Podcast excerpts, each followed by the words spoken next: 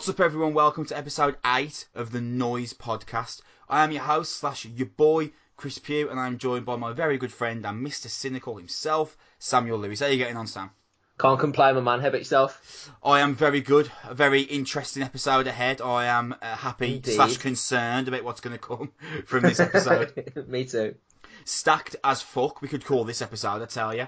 We're going to run through the news. We've got a feature from Sam, which we're going to discuss, and I'm excited to start. We're going to talk about music streaming and how that impacts uh, musical society, I guess. I went to see Blood Youth uh, last week. We'll talk about that. Then we've got reviews on the new album from Eater and Venom Prison. And at the end of this episode, I did an interview with James Joseph from Holding Absence. A really cool look and delve into their self-titled record, which me and Sam both enjoyed, which you should definitely stick around for the end of that episode to hear. Before we get into that though, merch. Noise.bigcartel.com, t-shirts and beanies, selling for £15.50. Literally the beanies free, what the fuck are you waiting for? And we are nominated for Best Music Press in the Cardiff Music Awards. Go to cardiffmusicawards.com and you can vote for us to win Best Music Press. I think we've got one week left of voting. Um, so yeah, this this podcast comes out on Tuesday, which would be tomorrow. Uh, so yeah, we've got like six days left to vote for us. Do us a favour, man. If we win, it'd be literally the greatest thing ever. We're gonna have, agree. we're gonna have to crack straight on with this show because we've got so much to go through. I'm concerned it's Chris, I'm, I'm, I'm actually worried that I might not get to work tomorrow. I'm worried this will be like the longest podcast of all time. Uh, just before we do, just before we do actually get into the news, um, just I want to ask you like, a quick question. yes.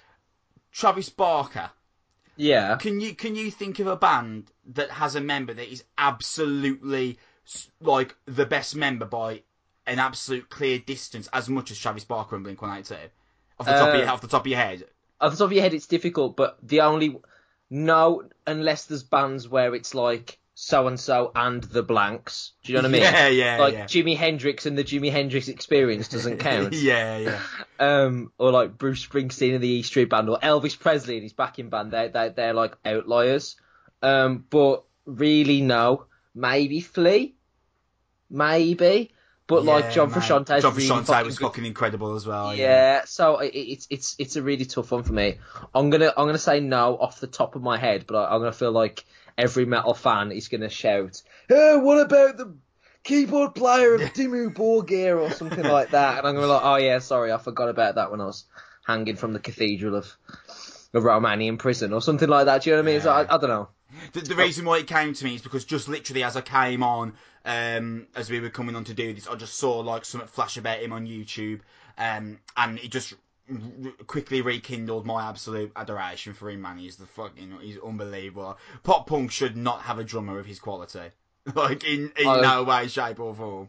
He, yeah, he's wasted in that genre, isn't he? Like, like it allows him to sort of spread his wings a little bit and do what the fuck he wants. But if you imagine Travis Barker in a metal band just for like thirty seconds, please, like, could you just imagine him in like a thrash band? Oh, don't. It'd be wonderful. Did you know that he? And I only found this out because I listened to him on Joe Rogan's podcast uh, a few days ago. He actually produced Fever 333's record. I want to see a video of him and Aric Improta, who's the drummer for Fever 333, in a room together. Oh, that'd be fantastic. I want to see that it? shit, man, because Aric is fucking unbelievable as well. So yeah, I'd, I'd love to see some fucking videos of that when that eventually comes. To be out. fair, no wonder it sounds so tribal. Like you can really, and that sort of makes sense when you put that name in that that mix a little bit. That's quite good. the thought of Travis Barker and Jason in the studio also excites me. The thought of any future project that involves Travis Barker and Jason in general. Um, can you, Yeah, I- let's make that happen actually if we can. yeah, let live reunion with Travis Barker on drums. Stop. I'm just calling it right Let's now. go into the news now because I could talk to you about two hours about that alone. Let's go. New Slipknot album. Me and you spoke about this on the first ever episode of the Noise podcast. Actually, we were talking about how much we're looking forward to it and how, unless unless something bad happens, it should be the, the stealer for the year in terms of album quality. Uh, new album is going to be out on August 9th. It hasn't got a name yet, uh, but it's going to be album six for Slipknot. Sam, do we even need to ask if you're excited? I am incredibly excited. You do not need to ask now. uh, Clown Shawn Crahan said that this is the Slipknot album for a new generation, and they keep. I said I didn't like that they were doing this, but they keep making these nods like it's the most brutal thing we've done in years, and it's the heaviest thing we've done since Mhm. Iowa. Yeah. uh, I, um, I couldn't be more excited for it. I think that It sets a precedent, doesn't it? Though. all hope is gone and the grey chapter, struggled in the sense of they, they were following the Subliminal Verses Iowa in the debut record. Um, you know, you listen to All Hope Is Gone, and there's still loads of bangers on there. Uh, Dead Memories, Psychosocial. I mean, fucking absolute rippers. Mm. But you know that album suffered from the fact that people could tell that Slipknot weren't in a good place at the time, and then the Grey Chapter suffered a little bit from. I it's received criticism that it sounded like Stone Sour, but I, I don't think it sounded like Stone Sour, but it was the Slipknot album that sounds the most like Stone Sour out of That's- the five. Yeah, I think I think that's fair enough. It, it was it was noticeably less intense than than some of the others. But that being said, the band were paying a tribute to to Paul Gray that maybe they might not have done at that time if he'd have died in that sort of manner.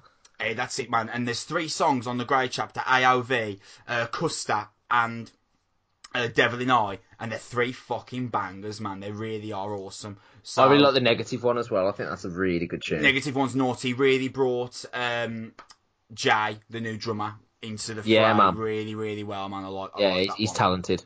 So I, I'm really excited to see what they're going to do for this now. Uh, you know, they're in their mid forties now, so when they say oh, it's going to be the, one of the most intense things we've done in years, if it is, then you'd have to imagine that album six is where they leave behind the we're cutting each other up in the studio.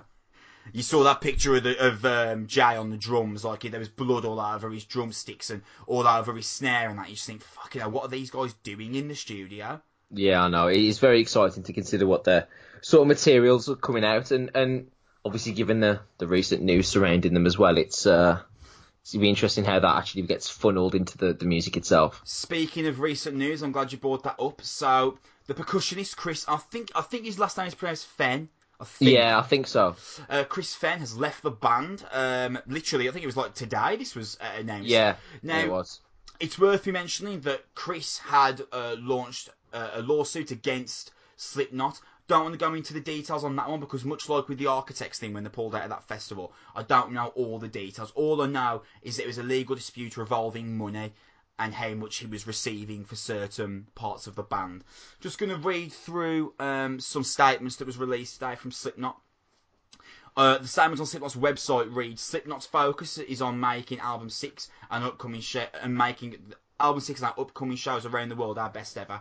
Chris knows why he's no longer a part of Slipknot. We are disappointed that he chose to point fingers and manufacture claims rather than doing what was necessary to continue to be part of Slipknot. We would have preferred he not take the path that he has, but evolution in all things is a necessary part of life. Long live the knot. Uh, Chris hasn't actually publicly commented yet on him leaving Slipknot or the, the actual lawsuit uh, in general, in, in, in a broad sense.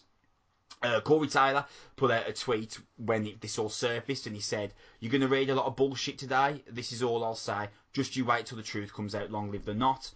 And there was a guy, there's a guy who was one of the co-founders of Slipknot. His name's Donnie Steele. He played Yeah. in the band from like 95 to 96. And then he joined them after Paul Gray died between uh, 2011 and 2014. Um, and Steele actually commented on Facebook. uh, You know, it's an interesting insight. He commented on Facebook, "Don't blame him. Nobody likes to get lied to and ripped off. I know firsthand." And most, most of them can't write. In the three years I toured with them, I actually spent more time in writing session, in writing sessions and the studio than I did on the road. All done behind the other members' backs. That's how they roll. So, Jesus. uh, lot to digest there. I mean, I th- you you WhatsApp me this story when uh, Chris was actually uh, it was announced that Chris was suing the band, and I was like, ugh, terrible timing, yeah. hmm Uh, you know, when when bands are about to release an album or coming up on an album cycle, generally they need the ball the ball to all be rolled and everyone to be uh, spearheaded in the right direction. But obviously, this is a bit of a, uh, a spanner in the works here. Just on what we think follows from here. And I, I don't mean this to be rude to Chris. Oh, um, God. But, but like, I can't see the band suffering in a musical sense. Like, I can't imagine album six comes out and me and you are just reviewing it and we're like, oh man, needed Chris Fehn, this did. Did you know what I mean? I don't mean that to be rude. Needing more garbage can hitting. yeah, like you've seen the memes. I, I, I don't mean to be like rude. And, and Chris is very talented, and it, it adds to the aura of Slipknot. But for me, it's like, like I said, just to reiterate, I can't imagine that we're reviewing the album and be like, man, you know, they could have really done with Chris's vision. You know, if Jay was leaving, or Jim Root, or Clown, I'd be like, oh, don't know about this. Or obviously Mick on guitar. Yeah. Obviously Corey goes without saying. But I'll be like, oh, don't know about how this plays out then. Yeah, But I've with- really, I've really Chris- lost the sense. I've really lost the sense where I could just tell that a guy's masturbating now nose mask while all this is going on. uh, what are your thoughts, man? Anything, anything particular coming to mind? Um, well, while I while I laugh and joke, it's hard to measure the impact of someone like Chris because uh, from a a layman's point of view, just just like he does a very minimalist job. That's it. Yeah, like we don't know what he does in the I- studio though. I would I would have said the same thing about Paul Gray, and then they all came out and made and, and spoke about him like he was like a a huge part Yeah, of the like he was the process. driving force. Yeah, yeah. Yeah, and that that's something that I would not have been aware of. Um, now that might have been post-mortal hyperbole, which is which you know is, is quite popular in the music industry. But I, again, wasn't I wasn't in the studio, so I can't really comment. Um, I think how it works is that Chris seemingly seems to feel, rightly or wrongly, because obviously we don't know anything, that his role in the band has been misconstrued and underpaid. And if you're a worldwide famous selling band and you don't feel like the money is being split nine ways equally, then that is an issue. But at the same time, if your role is not one ninth of what Slipknot produced, then maybe your package should sort of respect that. Um, it's hard. It's hard for me to tell. Um, I don't like when original band members leave bands anyway. It makes me feel uncomfortable um, because I, I feel that bands lose part of themselves. Bands lose part of their original identity and what made them great and popular in the first place. But um, they will surely replace Chris in some manner or another. I imagine. I can't imagine that it'll be someone that they highlight. It'll be someone in the background, adding bits and bobs here and there, extra percussion, extra vocals. And I think the live performance will probably go un- lar- largely unnoticed. The only really way to measure the impact of this is not even this album now, because I imagine it's 95% done. Yeah, yeah. Um, will probably be the next one. And that, that's a really odd thing. Um, we'll see how it affects their um, their band relations moving forward. But suffice to say, being in Slipknot sounds a bit like a rough gig, doesn't it?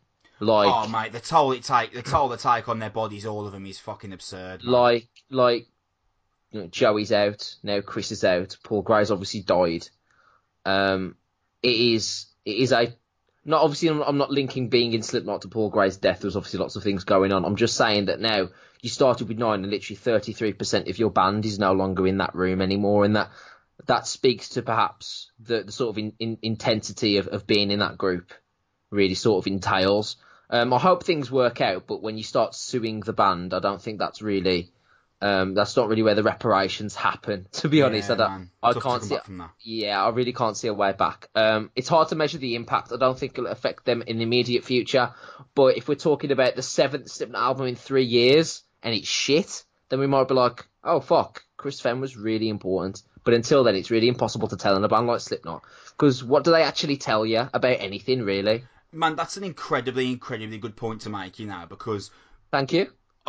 From the outside looking in, you'd think that Shawn Crahan does fuck all, but Clown is actually Oh, he- supposed he's he, the he- band. he's the band. He's the driving force, supposedly behind all of the creative writing and stuff. So you know, Clown, just like Chris, stand he, he stands on his um on his uh, stands up, smashing the fucking percussion out, and you Yeah, think, oh man, he don't do much, does he? Him, but when it comes to the writing, he's he's he's the boy. Yeah, yeah. So who knows, man, how much of a part Chris plays? Because as you mentioned, Slipknot are a very secretive band, and I like that. It really adds to the aura. Like, you I know, agree. like most of them didn't unmask until like Volume Three, which which again was just awesome. And I think it's at, it's at the point now where Slipknot would have to really put out a stinker in a few months for people to question what what, what the, where the band go from here. I can't see this leading to especially within the next few months, I can't see this leading to people thinking that everything's going to start falling apart from within. What Mm, will be interesting, what will be interesting, is if we have any more departures in the next few months. Yeah, like this is like a domino effect sort of thing. Yeah, because I don't, I don't. I- Obviously, I've got no idea of this, but if we're talking about pay scales when there's nine of you, I'd imagine Corey's earning the most. Again, absolutely no basis, but I imagine Corey, imagine Corey's earning the most. Then it's Clown, and then if there's like two or three members that are like, man, I can't believe how much more so and so earns earns than me. Chris had the balls to leave. Fuck it. Do you know what I mean? Then it's like Mm. if they if this turns to a domino effect, then it's like oh, it really gets uh, really gets interesting. But for the time being, I'm sad that he's left because I thought he was a good presence, and I will go- I will agree with you 100 percent that we don't feel this in right now. The aftermath of this, and we, we find out how just how important Chris was, is if and when album seven exists.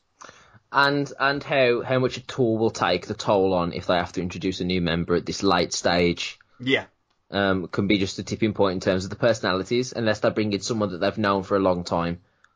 So we'll see. We'll, we'll see. Um, I am. I'm not cons- not concerned at this point, but I am intrigued. did want to mention the uh, awfully sad news of Keith, of Keith Flint passing. Uh, Yeah, he was, man. he was the uh, frontman vocalist for the Prodigy. Now, the Prodigy weren't a band that I am massively familiar with, but I, I remember it's weird more than the video for Firestarter or Breathe. The main thing I remember about uh, the Prodigy and Keith Flint was. I think it was Download's 10th anniversary, or, or, or maybe it was Download's 9th year, and the Prodigy Yeah, were, man. Were, were announced as one of the headliners, and there was a clip of Keith Flint going to walk onto the stage from another year that they had played Download, and Keith turns to the camera and he says, "You see this crowd out here? These are the real fucking fans. You can't. There's no fucking fakers out there. You you can't make it on this stage if you're a fucking faker." And it was, it was so like, like that was like what um, five, six, seven years ago, and yet that's the thing I remember most about the band. Like his steely blue look into the camera and just be like, "You can't fucking make it in this on this stage if you're not a faker." And I think that just added to like what it means to play download. And ev- ever since that point, I've always thought, man, if you headline download, obviously you're a special band because you're getting the headline slots at a major festival, but I mean, you're a really, really special band if download decides to give you the ball to run with it. Yeah, I agree there. I, Um, I completely agree. Oh, what you know? Since then, down, download, Reading and Leeds, etc., have released clips of, oh, you know, we'll miss you, Keith. Here's a video of the Prodigy when they headlined or sub supported or played to played a huge, awesome set at So and So Festival, and he was um he was a special special frontman. And- Yeah, he he really was.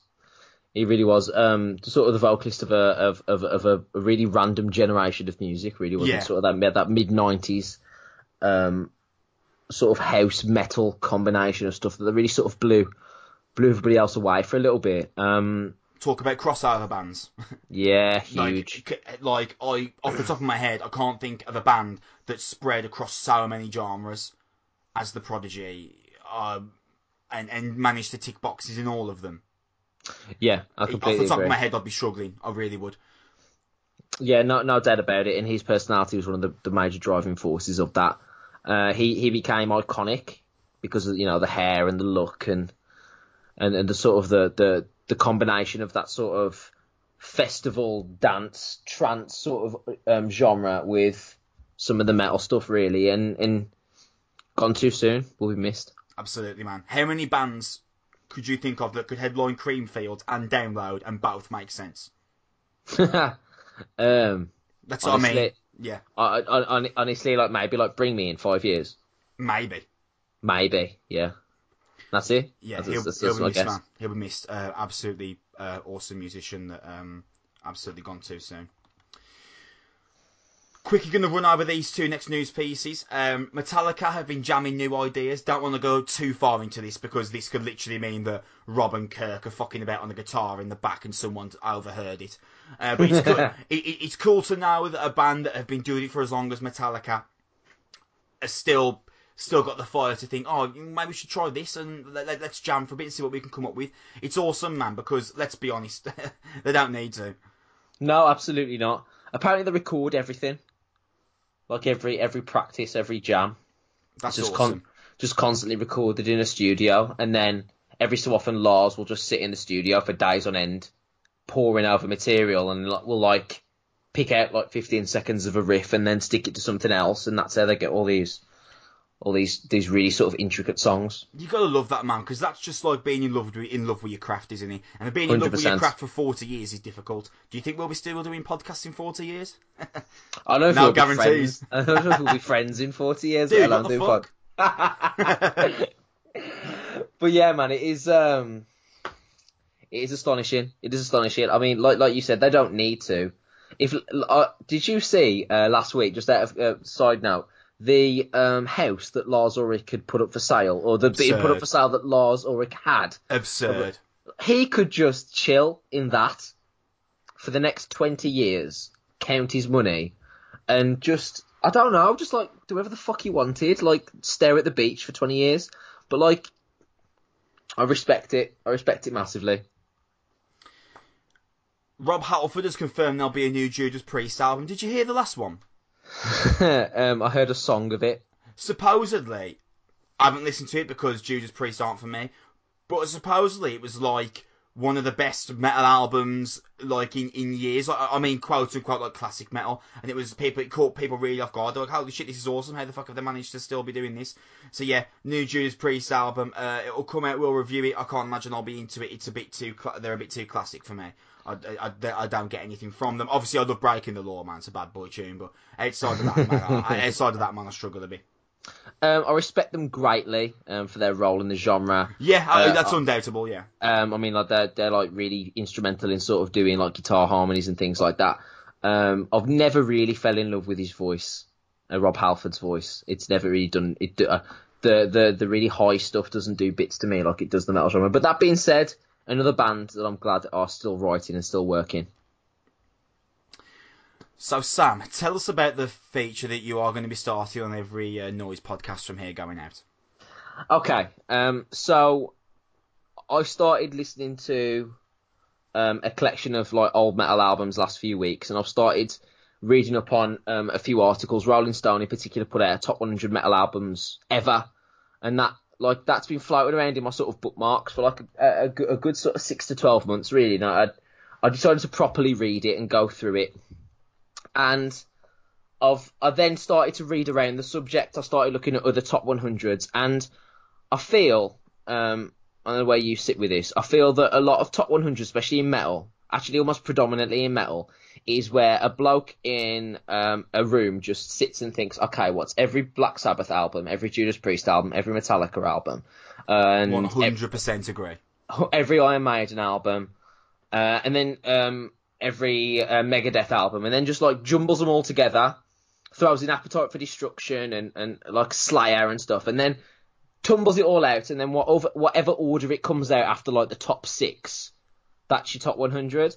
And I think really not a lot, not enough respect in metal is given to anything that's happened in the last 15 years. Not enough respect is given to anything that's happened in the last 20 years, unless your name starts with black and ends in Abath. Um, and I really think that a more structured list is needed. A more structured look at the, the top 100 is needed. And I think we need to start taking into account the top 100 metal albums in 2019 would not entirely feature bands of like sort of pre 1997 or like the pre grunge era. I, I think really now we've moved beyond that. And I think we have to start taking into account other stuff. And basically, I decided that I was the person that should be doing that, uh, um, rightly or wrongly. And so I've I've started to put together my own top 100 um, greatest metal albums ever. And I've also begun to categorise them, which I think is the key differential here. So just you mentioned this to me slightly. So just go into depth on what what exactly we mean here by categorise. Okay, so um, I've broken the top 100 into seven categories to in order to justify them. So my thought process going in is that uh, when you judge an album to whether how great it is in metal, it you should take into account number one, obviously the song quality. Uh, number two, um, its legacy in the genre, its legacy outside of the genre, its longevity, and how much it has influenced other people um, in the genre moving forward. I think those are like the five. So, for example, like a band could make a top 10 album in 1995, but it wouldn't necessarily be a top 100, top 20 great metal album unless it also influenced other bands in 1996 to 1998 and was considered really, really great by people in 2005, for example. Do you know what I mean?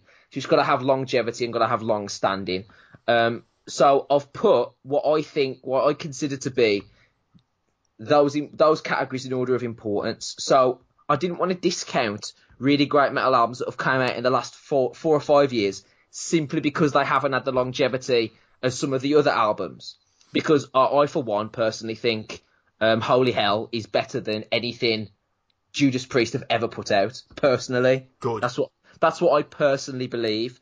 But I don't know in 25 years if someone's going to be looking looking to me and saying, you know what, if Architects hadn't released that album, we wouldn't have blank. I don't know that yet, right? So as of right now, I have to put Judas Priest first because I know that people 30 years later are going, if Judas Priest hadn't written that album, we wouldn't have that band. Do you know what I mean? So it's a com- it's a combination of those two things. So I've broke them up into seven categories. Um, I'll start at the bottom and work the way up because I think that makes the most sense. So from album, this is so nerdy. Um, in in from album number 100 to number 89, which is like the bottom 12 albums um, of the category G, is in 10 years we'll still be talking about this album. We think. So it's albums that have come out in the last few years that I think in 10 years will still be like that album was incredible. That album was really influential at the time. That's a brilliant metal album that will stand up for the next 10 years, right? Okay.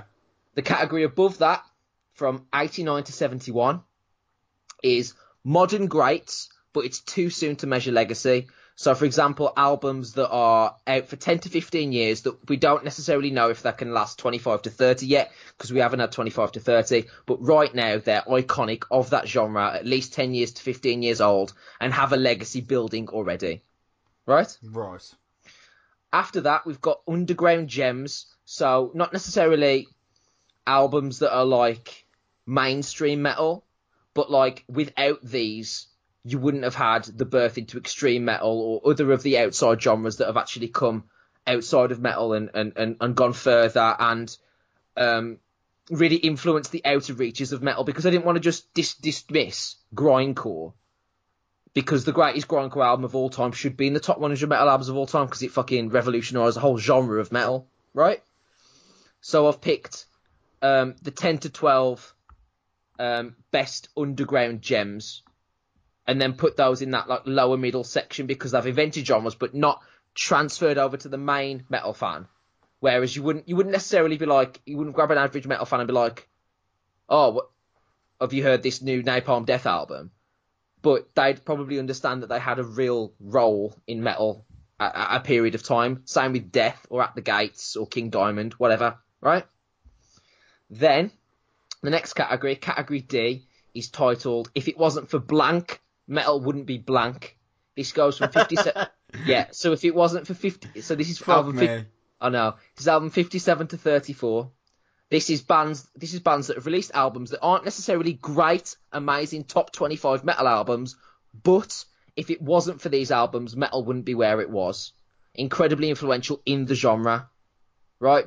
Some of us holding up the fountain blocks of our top 20. If it wasn't for some of these albums, we wouldn't actually have a top 20 metal albums because some of these, right? Category C is generation divide, um, generation defining albums. Not necessarily albums that you look back and think, oh my god, that was the best album of the last 30 years. But at the time, they were incredibly iconic for that 10 year period and uh, defined a generation. So the 90s would be like Rage Against the Machine. It's not like a 25 to 30 year absolutely incredible album, but it defines a 10 year period.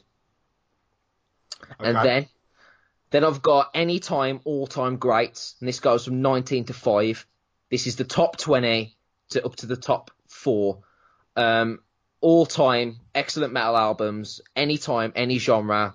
Any metal fan you'll play this will be like, yeah, might not be my favourite album, but I understand why it's great. I understand why it's so fantastic. I Understand the appeal, understand the intricacy, the song quality's there, the legacy's there, the influence in the genre's there, and the recognisability outside of the genre's there, right? And then top four, which I've named the Mount Rushmore, which is the top four greatest metal albums of all time. Dude, I absolutely love how far you've gone in on this, but the way that you've broke that down makes me think that bands like Let Live aren't going to be in the top 80. And it just, the, the idea that there's 80 better metal albums than fucking The Blackest Beautiful by Let Live literally makes me want to climb into my laptop and beat the shit out of you. Because I'm just not having it. Uh, That but, was uh, fine, but in ten years, ten years by virtue of time and legacy, it might be. It might be in the top Maybe. I mean, I'm, I'm just, I'm really But quite terrified for what this list is going to hold and how it's going to make us fall out. We can't. We can't say that right now. Do you know what I mean? Can you? Can you hundred percent say that you know that a band, that an album released in the last five years will go down as one of the greatest metal albums ever in twenty five years? You don't. Well, no, but I, I think I think the concept of the, these lists of the greatest albums, man, it, it's it's difficult because metal more than any other genre that I know, as we've mentioned a couple of episodes ago, is so fucking nostalgic. It, it, Yeah. It's really it's really annoying sometimes. Like, and I said this to you in passing.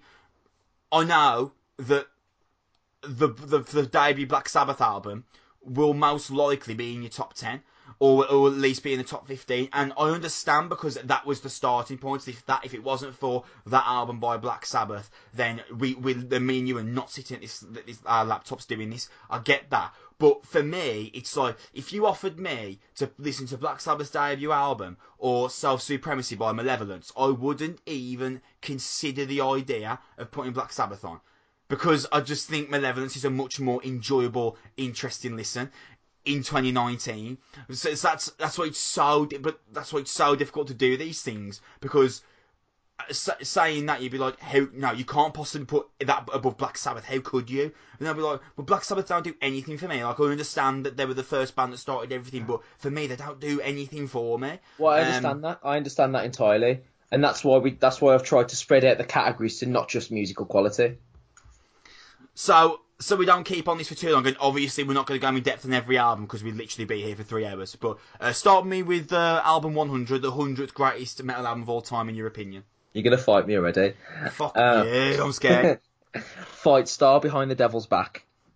I wasn't expecting that. Jesus. Okay. Um, quick rationale. It's fucking sensational. Number one. Um, it's it's it's one of the most um, intricate, incredibly qualitative, um, really well written metal albums the last four or five years.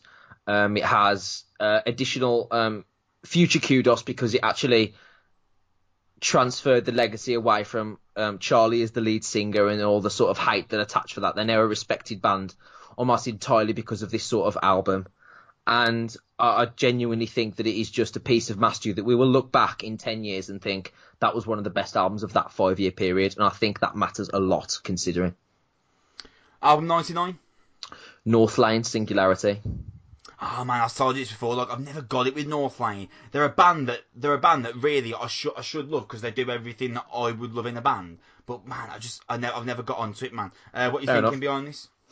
Um, again, I think that if you look at the period that Northlane wrote that album, it set a lot of the blueprint for a lot of the sort of post-hardcore metalcore stuff that was going on, as well as some of the electronic stuff that happened later as well.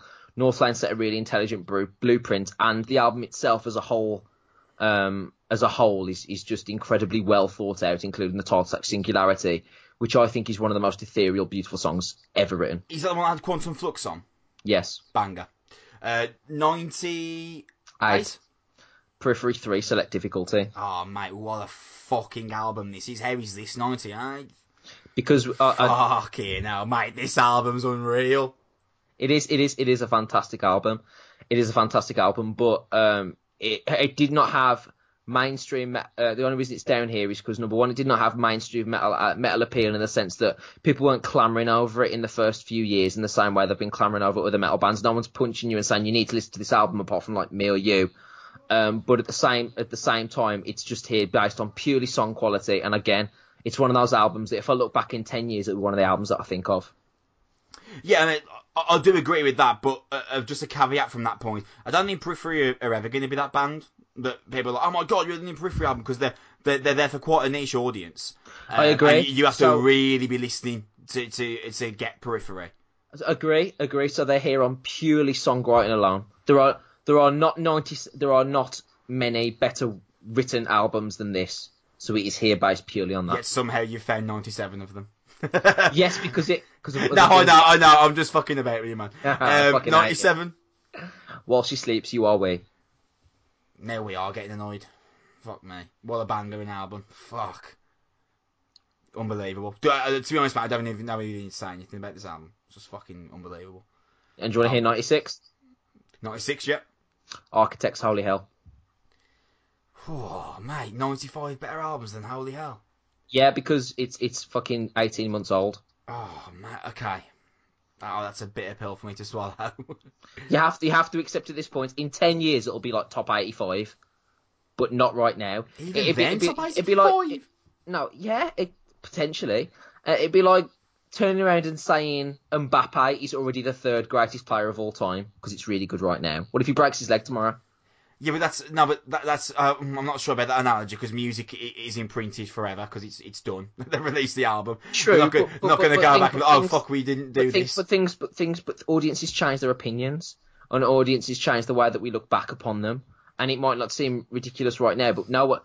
But in 2003, people were probably going to tell you that we were going to look back and think fucking Meteora was the ten, one of the ten greatest albums of all time, but it's not. Okay, fair fucks, man. Um, Right, it's hard to tell. I think this is going to be like a really interesting thing going forward, and I- I'm very, very interested to see how this plays out. Uh, more so in how you rank the modern stuff for me, because as I have said time and time again, I'm not a metal historian, and a lot of the metal albums that came out between 1980 and I want to say 1990, for me, I understand the importance, the relevance, but I got into metal by different means than that. I got into the absolute like the brutal crushing stuff, which that is not. And some of it I'm still absolutely in love with, such as Metallica, Slayer, uh, Machine Head, although they didn't come out in the 80s.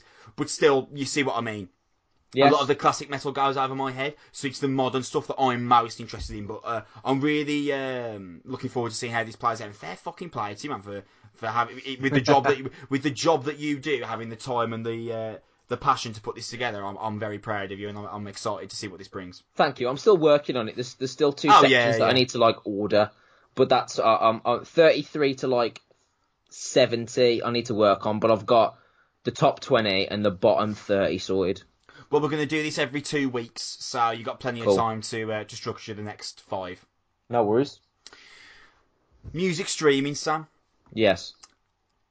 So this is interesting, man. Like I wanted to to to really like just see what your thoughts are on this. This came to me as bringing this up as a topic because while she sleeps put a picture up of an advertisement campaign that they've got running. I think it was in London that it was taken in a tube station, and it read, um, "People don't buy music anymore, but that's all right because we only need four million streams."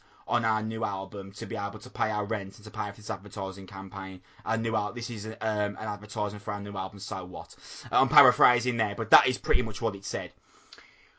So, and I, and I saw this, and, and my first thought was, man, I feel a bit guilty because I haven't, I haven't bought. So what? I haven't paid for it, and I, I'm, like, I'm happy to happy admit that, like on air, I haven't paid money for so what. Uh, I did pay uh, when We came out. I paid like fifty pounds for a limited edition Windbreaker. Uh, While She Sleeps did, and I always try to buy merch for the bands that I like. Can confirm he wears this regularly as well. yeah.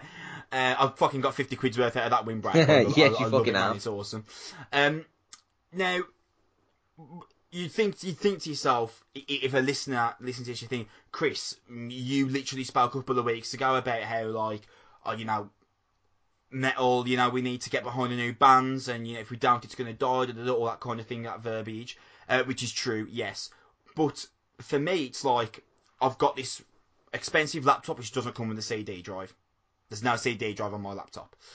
Um, I, I find that really weird. No, you made it. You made it from scratch, so you actually had a choice. Why did you elect not to? uh, because the CD drive being built in was an extra 50 quid. Okay, fair enough. Continue. So my, my laptop doesn't come with a CD drive. Uh, my, P, my PS4 cannot play CDs. It doesn't play CDs. PS4 only plays Blu-ray discs. So if you put a CD into it, it's not going to be able to read it. And I've got a Spotify subscription. So like literally, if I went out and I bought So What on on disc, th- there would literally be a waste of ten pounds for me. Like, like legitimately, there there is nothing. It would sit on your single- shelf. There's not a single thing I could do with that disc. It would exist for no reason. The only reason why the way things are for me in this day and age that I would purchase like physical music is if I had a vinyl player. Because there's a bit more there's a lot more intimacy with the vinyl isn't there? And you can Yeah. hear things a lot differently. And vinyl has made somewhat of a comeback. Well Mm. not somewhat vinyl has made a comeback. Uh, you see a lot more of it HMV and that kind of thing. And, they have like music record day now where people go in and buy loads of different vinyls etc I think I've seen you have a have a fair few vinyls as well That's correct. Yeah, I do like the final. so for me, what I tend to do instead of purchasing physical music, if I really like a band, I will go and see them, and I will probably buy merch. And I think that is kind of how bands survive for the most part in this Yes. day and age. Like having good merch is like literally a necessity in this in this day and age now for music because if people aren't going to buy your music, you need to have a sick T-shirt design that people will wear just because it's a sick T-shirt. Like it, it bothers me daily how shit peripheries merch is. I, I, ab- I Daily? abso- daily, literally daily. He I wakes abso- up grinding his teeth. What's the matter, Chris? Raining? Bad day at work? Nah, Periphery's Periphery's t-shirts merch shit. Literally, it bothers me daily because I I adore that band. They're fucking awesome. Uh, I went to see them in Manchester and I enjoyed paying money for that ticket. I want to give them twenty pounds of my money for a T-shirt, but they refuse to do a design that is minorly acceptable. I, I would I, I'd- I would pay twenty quid just for them to do a half decent T-shirt I could just wear to the gym, but their their, their T-shirts aren't even gym worthy. Who is designing these? Se- seriously, man, I, hate we've really, we've really touched a nerve here. Yeah. You would you would actually pay twenty quid just for a P in the top right corner of a t-shirt, wouldn't you? That's it, Mr. Periphery. Just fucking do a black T-shirt with a gold P in the top right, in the top, in the top left corner. I'll fucking buy it. Just fucking do it. The merch sucks and it bothers me. The music is amazing, but the merch is fucking abysmal. I'm fucking creasing it here. Like there's like a like a one man system, like in a coat or something. They're all like huddled together. It's called Mister Mister Periphery, and he makes all the t-shirts. so it's astonishing. Good. I you. ran I ran a poll on the no- on the noise Twitter, and I was like, "How often do you buy music? Do you buy music regularly, every now and then, or you specifically just stick to a streaming site?" And we had about uh, mid thirties uh, responses, and uh, streaming sites, of course, won. But actually, um, regular music buyers wasn't actually that far behind. Now we've only had like thirty odd votes, so obviously you can't you can't contextualize that to a whole industry. But I suppose it does still show that people that, that, that people are still out there buying music in a sense. And I want to run something past you that I saw someone say. They said it's a it's a really conflicting message when you're saying buy our buy our new album for nine ninety nine or stream it on Spotify for completely free. What do you Uh-huh. think of that? Well, yeah, I, I understand. It's, It's like buy our stuff, but also you have got to buy our stuff if you don't want. Do you, do you know what I mean? yeah, yeah. No, I completely understand that it is a, it is a conflicting message, and what I think I think bands should do moving forward. I think I think it's a strange one because obviously ninety nine point nine percent of fans are going to just click the free option, obviously. Um, but I think CDs offer the opportunity to have like a, a physical product in your hand, which which does exist as a real thing and does offer some um, legitimacy and does offer some sort of comfort and reassurance. I, for one, um, own several hundred CDs. My my father owns a, a copious amount more than that, and will continue to buy them because he likes he likes holding something in his hand. And I think the way forward for bands are so obviously you make money from the streams anyway, but A very minimal amount is worth pointing out. Very, very, very minimal amount is worth pointing out. But the, the, the CDs and the DVD, the CD releases need to be special. They need they need to have something that I'm going to willing to buy. Now, I buy CD a CD maybe once or twice a year now. I used to buy them just all the time, incessantly, and now I buy once or twice. I'll buy like a special re. I'll be like a reissue of like an album that I love, and it'll have like special DVD features or a gig, or do you know what I mean? Or it's like the Metallica remastered or whatever, whatever it might be. And there needs to be something that's like, it's not just what you're getting on Spotify. You need to get you get something else with it, and I think that's the only way that bands are successfully selling CDs at all. Um, but I do think I do think it's a conflicting message. But if you don't if you don't put your music out for free, no one will listen to it. That's the thing, man. Like, what, the, what the fuck else are you gonna do? Be like Prince and, ta- and have like an army of PA people taking your music off YouTube. It's just literally you can't just survive that way. that. Literally just say, unless you're Prince or you're a huge, huge star like Elton John or something like that, y- your music needs to be out there. Now, I there there's a band called Conjurer which I spoke at a few times on here. Fucking wicked metal band. Um, they actually chimed in. I haven't actually got the the Twitter thread still up, but which, is a, a bit dismal because I'd love to have described everything that is said. But one of their members was saying uh, Spotify and streaming sites are getting a, a lot of stick for the minimal amount that they pay artists. And here's our two pennies on it.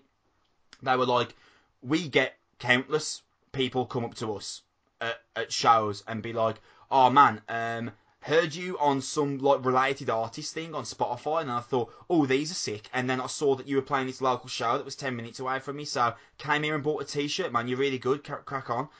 And for a band like Conjurer, that's like that's really important because Yeah, you know, every bit of money really matters to them. Now, And, and and we've both done it. We've both clicked on that related artist thing and just Yeah, had a butchers. I do it. I do it daily. I do it. I'm always finding new bands. Me and you, when we're pre-drinking, and we like we're always chucking something new onto each Yeah, other. Yeah, man. Because that that's that's what I like doing, man. I like, I like getting into areas that I've never been. and finding these sick new bands and like falling in love with new music all over again. It's the best thing in the world. Agreed. The- so for Conjurer, that's great because they're getting the, the new people that are coming up and, and paying five quid to get into the show, and then they're paying fifteen quid for the merchant. Or I think all of Conjurer still actually have jobs. The problem is, for while she sleeps, while she sleeps, the band is their life. That is Yeah. the main. That is the main source of income. So, spot the odd person finding while she sleeps on Spotify doesn't work for them because that that is their job. And I'm curious as to where music goes from here. In terms, of, I, don't mean it's going to go out of business, but what I mean is the future of bands. And I hear new bands say a lot more than I used to hear them say. You can't get into this for the money, then because no one makes money doing this anymore. Which is interesting, and, and, Sam from Ithaca said that to me when I was interviewing. He's like, "We don't do this for the money. We don't make any money doing this. So you're fucking crazy. Like we do this because we love doing it, and that's really that's really fucking cool. But I hope that it doesn't get to the point where like, I mean, there's probably like something now we could think how many sick bands could have been something if it wasn't for the fact that they don't make money doing this and they had to stop because they, they they couldn't afford to live doing this. Loyalty's murder, loyalty's murder nearly did that.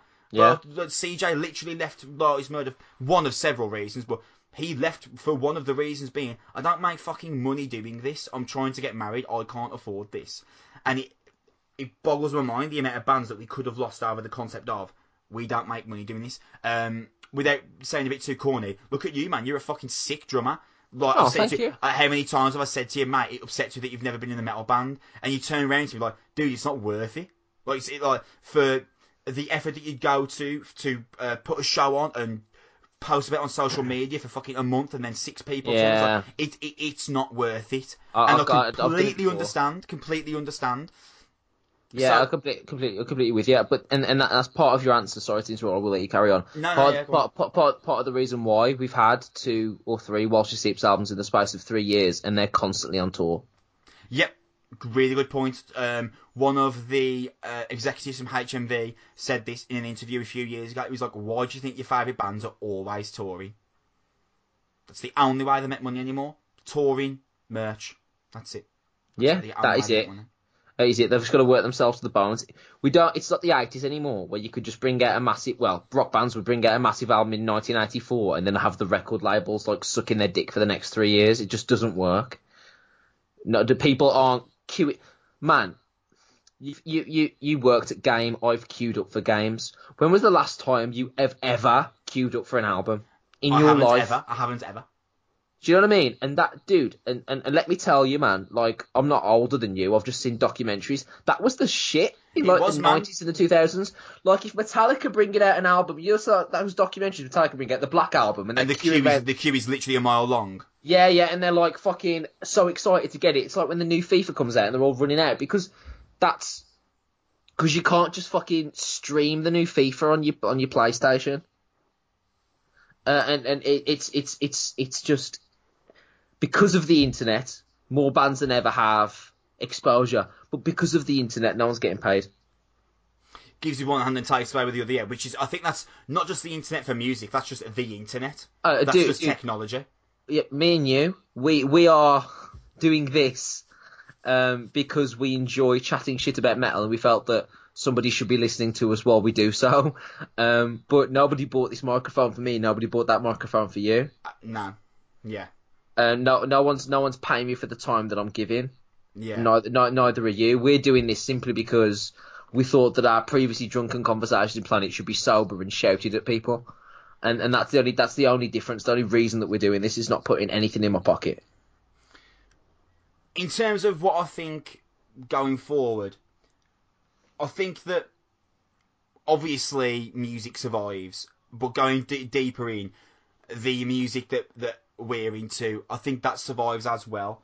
But I think that it becomes increasingly more difficult for bands to make a living doing this, and as I mentioned, as I mentioned before, I think if you're a band that's starting to gain some traction, if you ain't got a sick merch line, then you're gonna really struggle. And I think I think this is why we get loads of bands that, uh, and I think we'll continue to see this more. So to be honest, that flame out, that Yeah. just that last two or three albums and fall out with each other and break up.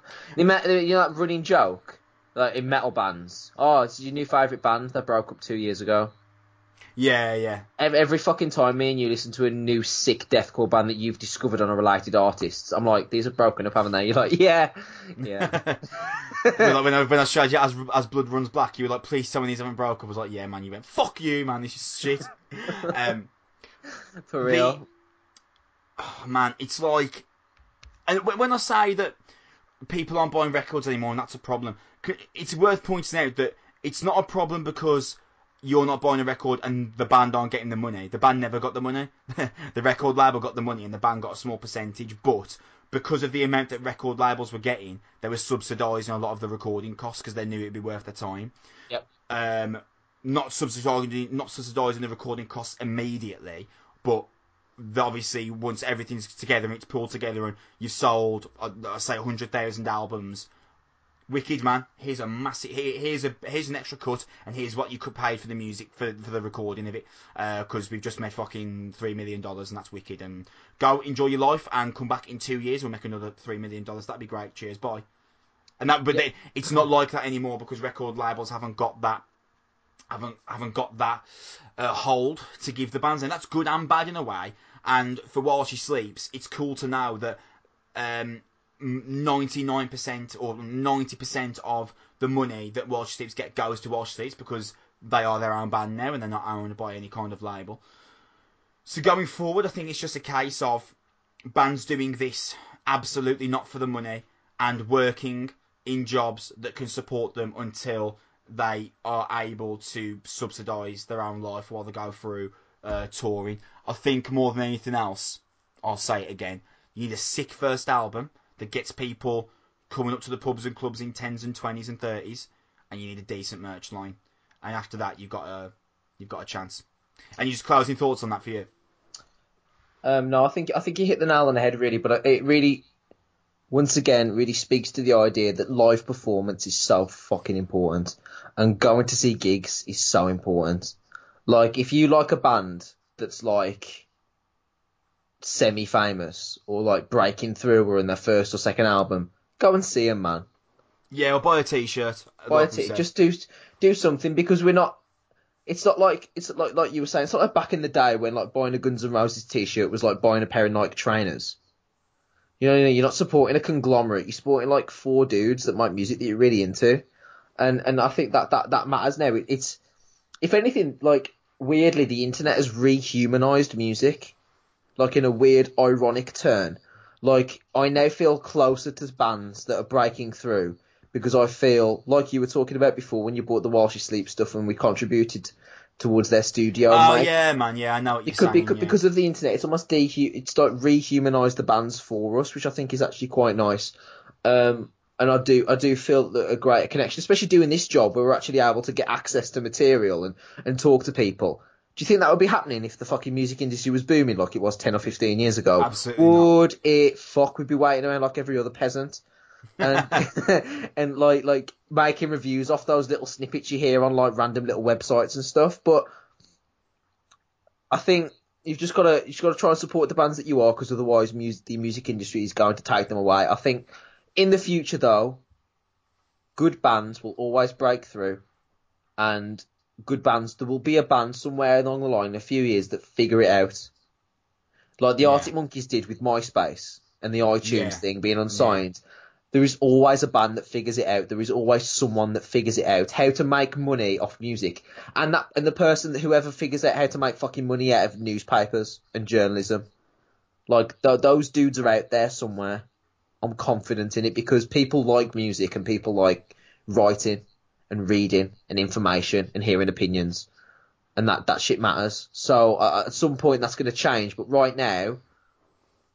You just gotta just we just roll with it, haven't we? Moving forward and hope that the, the good bands stay good and stay out of poverty. So I went to see Blood Youth, Palm Reader, and Loud to see uh, last week. Now I've got to really shoot through this review because I'm I'm very conscious of uh, of time, considering I've got another two albums to review. We've been here for an hour already. and and I've got an interview to put into this episode as well, so I'm very very conscious of the time. Loud to see I'm not going to review because we're reviewing their album. I'm going to uh, bunch that together. Uh, Palm Reader are a band that uh, uh, very much sum up what we were just talking about. They're a band that I feel like they're literally just about getting by uh, because they've been a band for a few years and they've always been underground hardcore, really talented. Uh, the latest album, Braille, some el- some parts of the internet were fucking exploding for it. I just thought it was good and I enjoyed the listen. I think I only gave it a seven out of ten when I reviewed it for I think it was Mosh magazine. Um, but live, uh, you can tell how talented they are. Uh, the vocalist, very intimate, very honest with the crowd. Like he's like, "Oh man, we're making a bit of money tonight. This is cool." Uh, it was quite funny. Um, came, the new new stuff came across quite well, and there was a fair section of the audience that were actually like really into it, which I thought was cool for them. And they're a band that if they were playing again on the show that I was going to, I'd make sure I was there in time to see them because uh, very technical band. They blend hardcore and harmony together quite well, and I think that a musical purist such as yourself would find a fair bit of enjoyment in them. yeah, I think I think I'd agree. Uh, moving on to Blood Youth. They're a band who reviewed a couple of weeks ago, and I did the interview with Kaya. Uh, I was really big on the new album, thought it was brave as fuck, the leap that they made. Um, a nu metal album in 2019 is absolutely nothing I expected. was not expecting to review a nu metal album with you on this podcast, unless Limp Bizkit or Korn did one.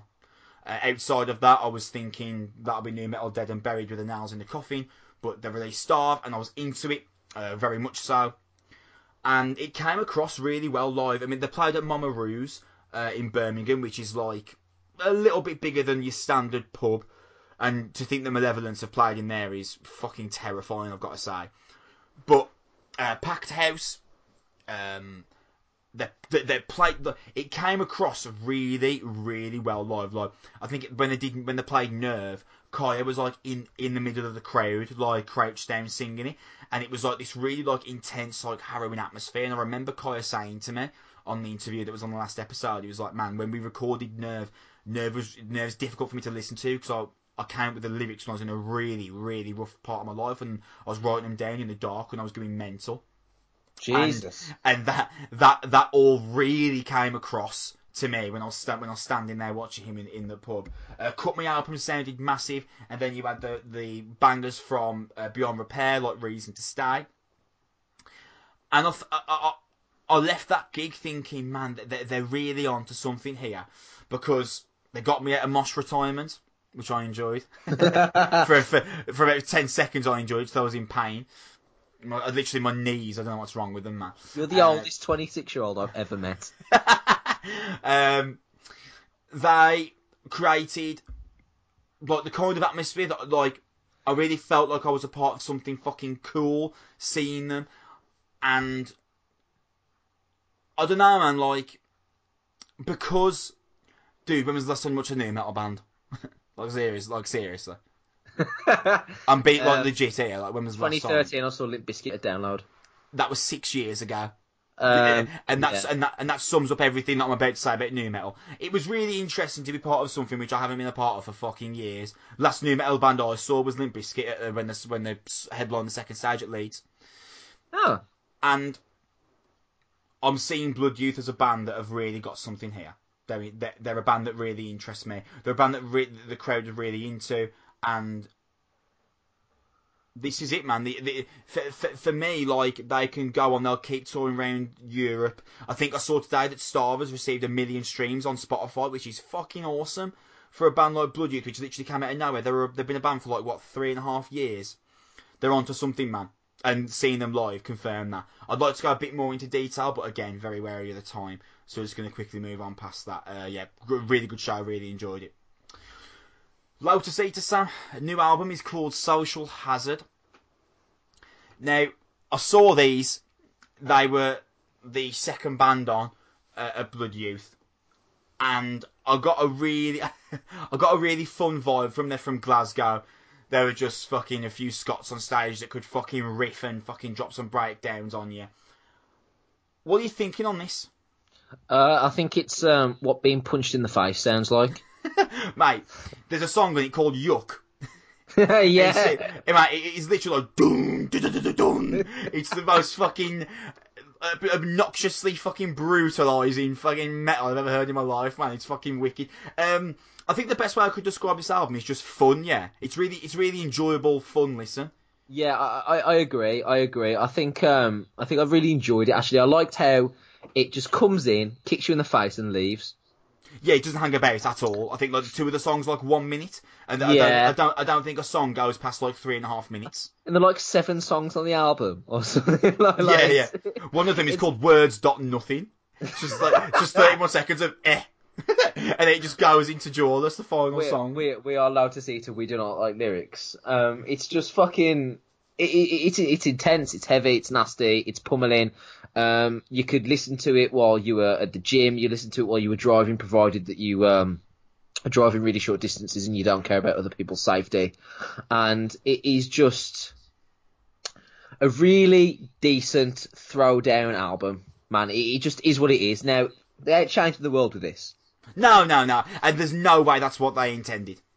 No, but um, man, if you if you wanted to make a YouTube video where you threw a chair out of a window or something like that, then this would be the back. This would be the background. It, it is just it is just hap- It's just wonderfully violent. I get like a slightly lighter Malevolence vibe from this because, and the reason why I say slightly lighter because they haven't got the Malevolent got this really like genius way of mixing like punchy and punky lyrics in with the fucking in, in with the beat down. Yeah. And Malevolent, malevolent, malevolent, yeah. Malevolence are heavier than the sun as well. That is. Yeah, um, and I'm really into this. Th- This are a band that, like I said, I, I really enjoyed the listen. I really like the rhythm section in this band. Yeah. the, the, Yeah. the drummer and the rhythm guitarist linked together so fucking well. Like I think on the, on the Fear, there's this like really like pummeling back sound that really like lifts up the vocalist um the vocalist lyrics, man. I can I can also I can also understand completely why Blood Youth took them on um, for their show because if Blood Youth took a different direction, their album would have sounded like this.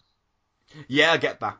Um, so they're sort of like the, sort of like the angrier version of that. And I also liked how at the end of the album, um, is it called the Fear, where they actually delve slightly into a semblance of a chorus, like slightly. Yeah, they dabble they dabble a little bit, and, And they they did that a little, they did that a little bit on Mother as well. Yeah. and I'm like, okay, there's a bit of progression there that I'm interested in hearing. So I enjoyed this. Um, um, I'd, I'd, I'd happily listen to another uh, another album of this when they release it again in a couple of years. No problem at all. I think the concept here for Lotus Eater is just to drop something that people can really fucking bang their heads to, and then be like, can't wait to do something longer. You could drop, you, yeah, you could drop this in any set, uh, any back in, in any metal club. You could drop this in any backdrop of any hardcore show along the DJs. People are waiting for the, the band to come on, and it wouldn't sound out of place anywhere. I think these would be an absolutely great support band for the next two years. For, for any for any metal or underground metal band, Lotus Eater could support pretty much any of them. Agree. and and you could put them on first, second, or third. Either way, the crowd would be into it, and they'd be turning to the mate screen. Heavy as fuck these are, and it sounds class.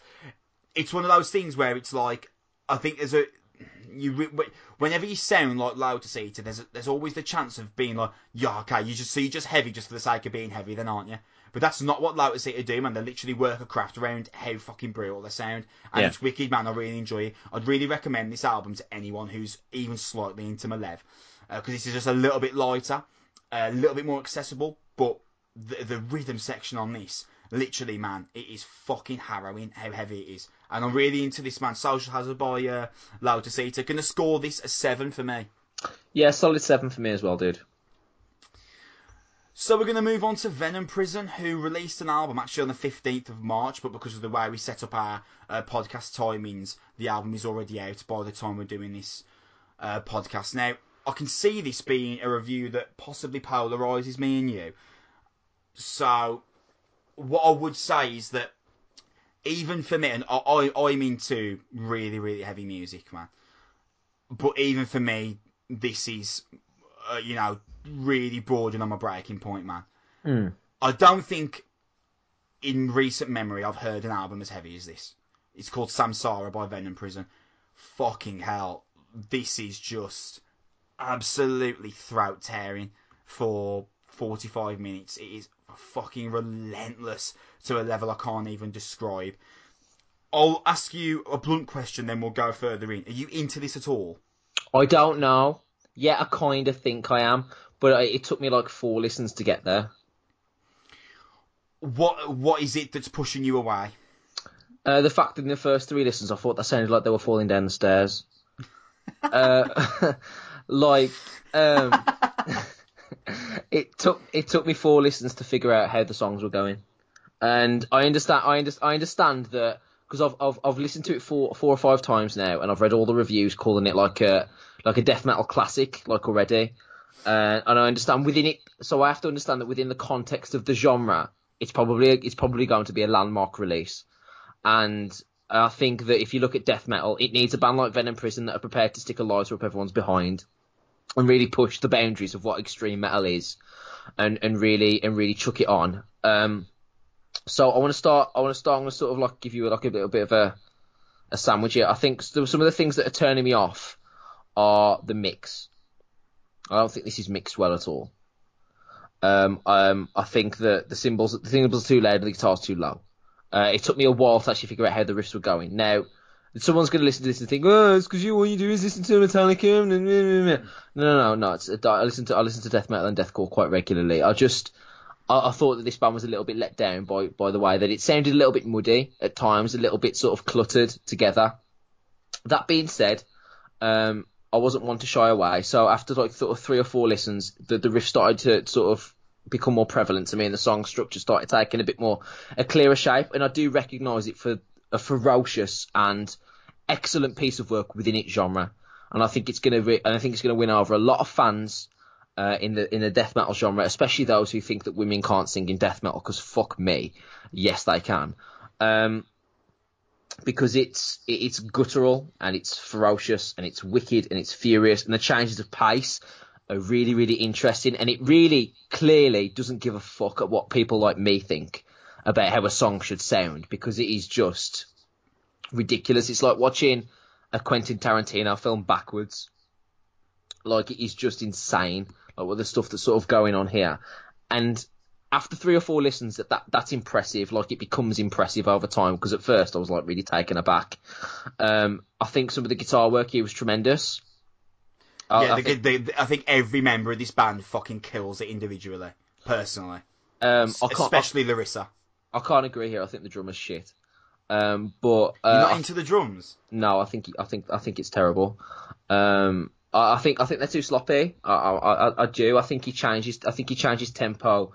Uh, I think the transitions aren't great. I think he changes tempo a little bit weakly. I think they just move too quickly, and some of the fills don't fit what he's trying to do. And it just feels like sometimes it's like they pause for just him to just hit 17 cymbals and three toms and just sort of do a triplet and, and move on. And I think it's that it, there's not a lot of technique. It just feels like it's all just sort of rushed in and packed in together. It's a Tasmanian devil of an album, and um, if you want just pure ferocity, this sounds like if you took Cannibal Corpse and mixed it with Slayer and then put it in a blender, but then listened to it while the blender was still blending.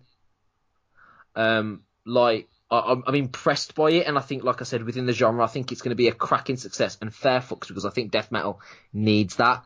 But I, I listen to this band and I listen to this album. I think that they're a work in progress.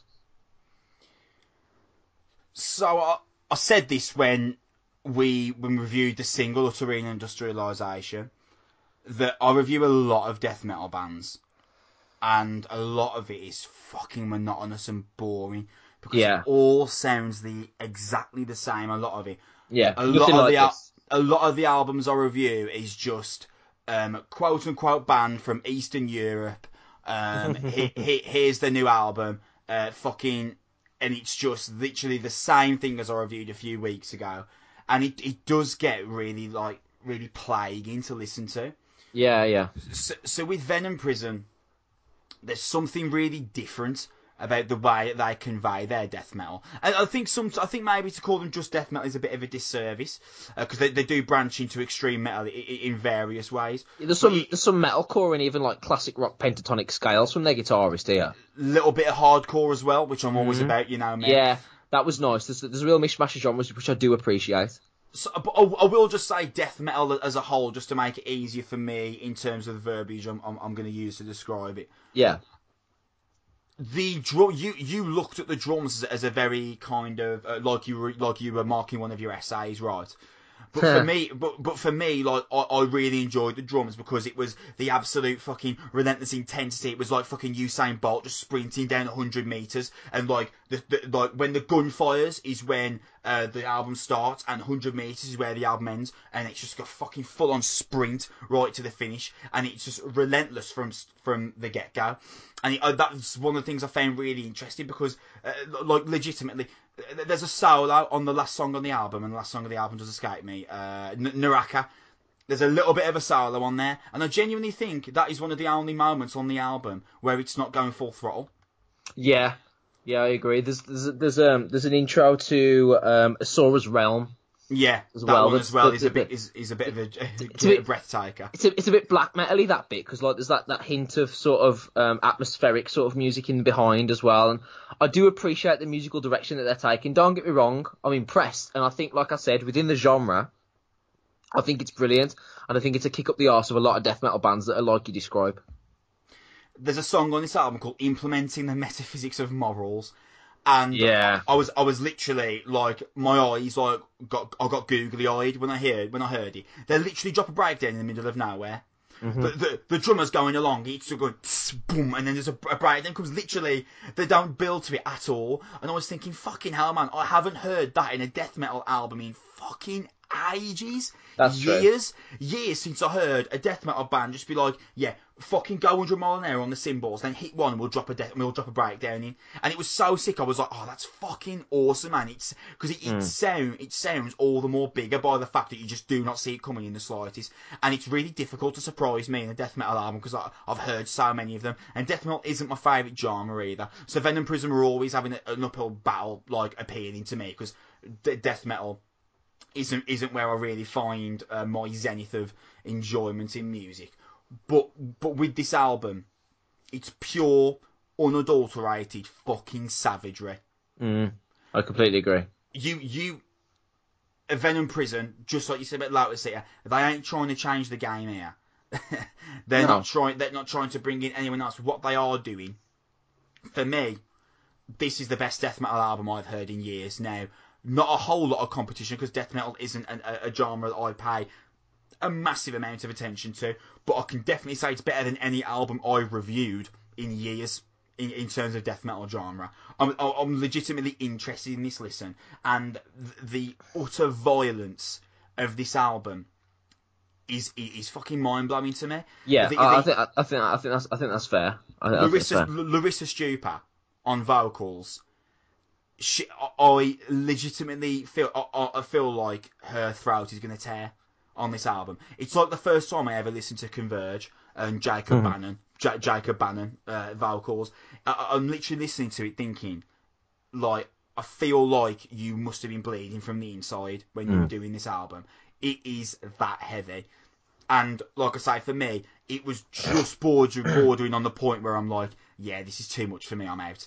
Like it really does border on that point. But I think that extremism is another part of the reason why I, I really like it because it really pushes me to the lengths of my tolerance level for yeah, death metal. same. And that is same. difficult considering the the al- the bands that we listen to, the kind of music that we like. That is difficult. It really pushes me to the edge, and that extremism for me makes me really, really enjoy this listen. Yeah. I completely understand why some people would be massively turned off by this style because it is a whole lot to take in, and I believe intentionally so as well. Yeah, I, that that's the thing I was going to point to. Uh, the, one of the reasons why I wanted to I wanted to listen to it over and over again because I've listened to nothing else all day, which is probably the probably the reason why my kids, um, my kids at school were just like, "What the fuck is with Mr. Lewis this morning?" uh, this is nothing but Venom prison since like Sunday afternoon because I res- like I didn't get it at first, like it was just like really sort of like a like an aberration of sorts, but I respected it. Do you know what I mean? Like, so I was like, I, want, I wanted to, I wanted to sort of really get into the depths of it and wanted to sort of figure out what it's going on because really, really, metal was invented to make you feel uncomfortable make you feel nasty, make you yeah. feel aggressive, make you feel dirty, make you feel unclean. And this is exactly what this fucking does. And at first, I was genuinely like, this is like an unstructured mess. But like after after you listen to it for like two or three listens and it, and it starts to shape, you start to see a method in the madness a little bit, and how it is differentiated differentiated itself from a genre that you really have felt by now that I'm sure you would that if I said to you six months ago, what's death metal going to look like in two years? You'd probably say, well, exactly the fucking same as it looks right now, to be honest with you, Sam. Um, because we, you, death metal's not really a sort of genre where innovation happens or is even welcomed ever.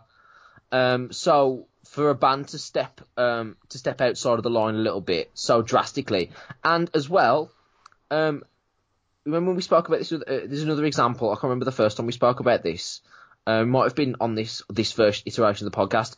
Venom Prison, uh, we can put those in the in the group of bands that got heavier on the second album. Yes, somehow because their first album album's brutal, but this is just absurd. Yeah, this is de- this is deliberately obtuse.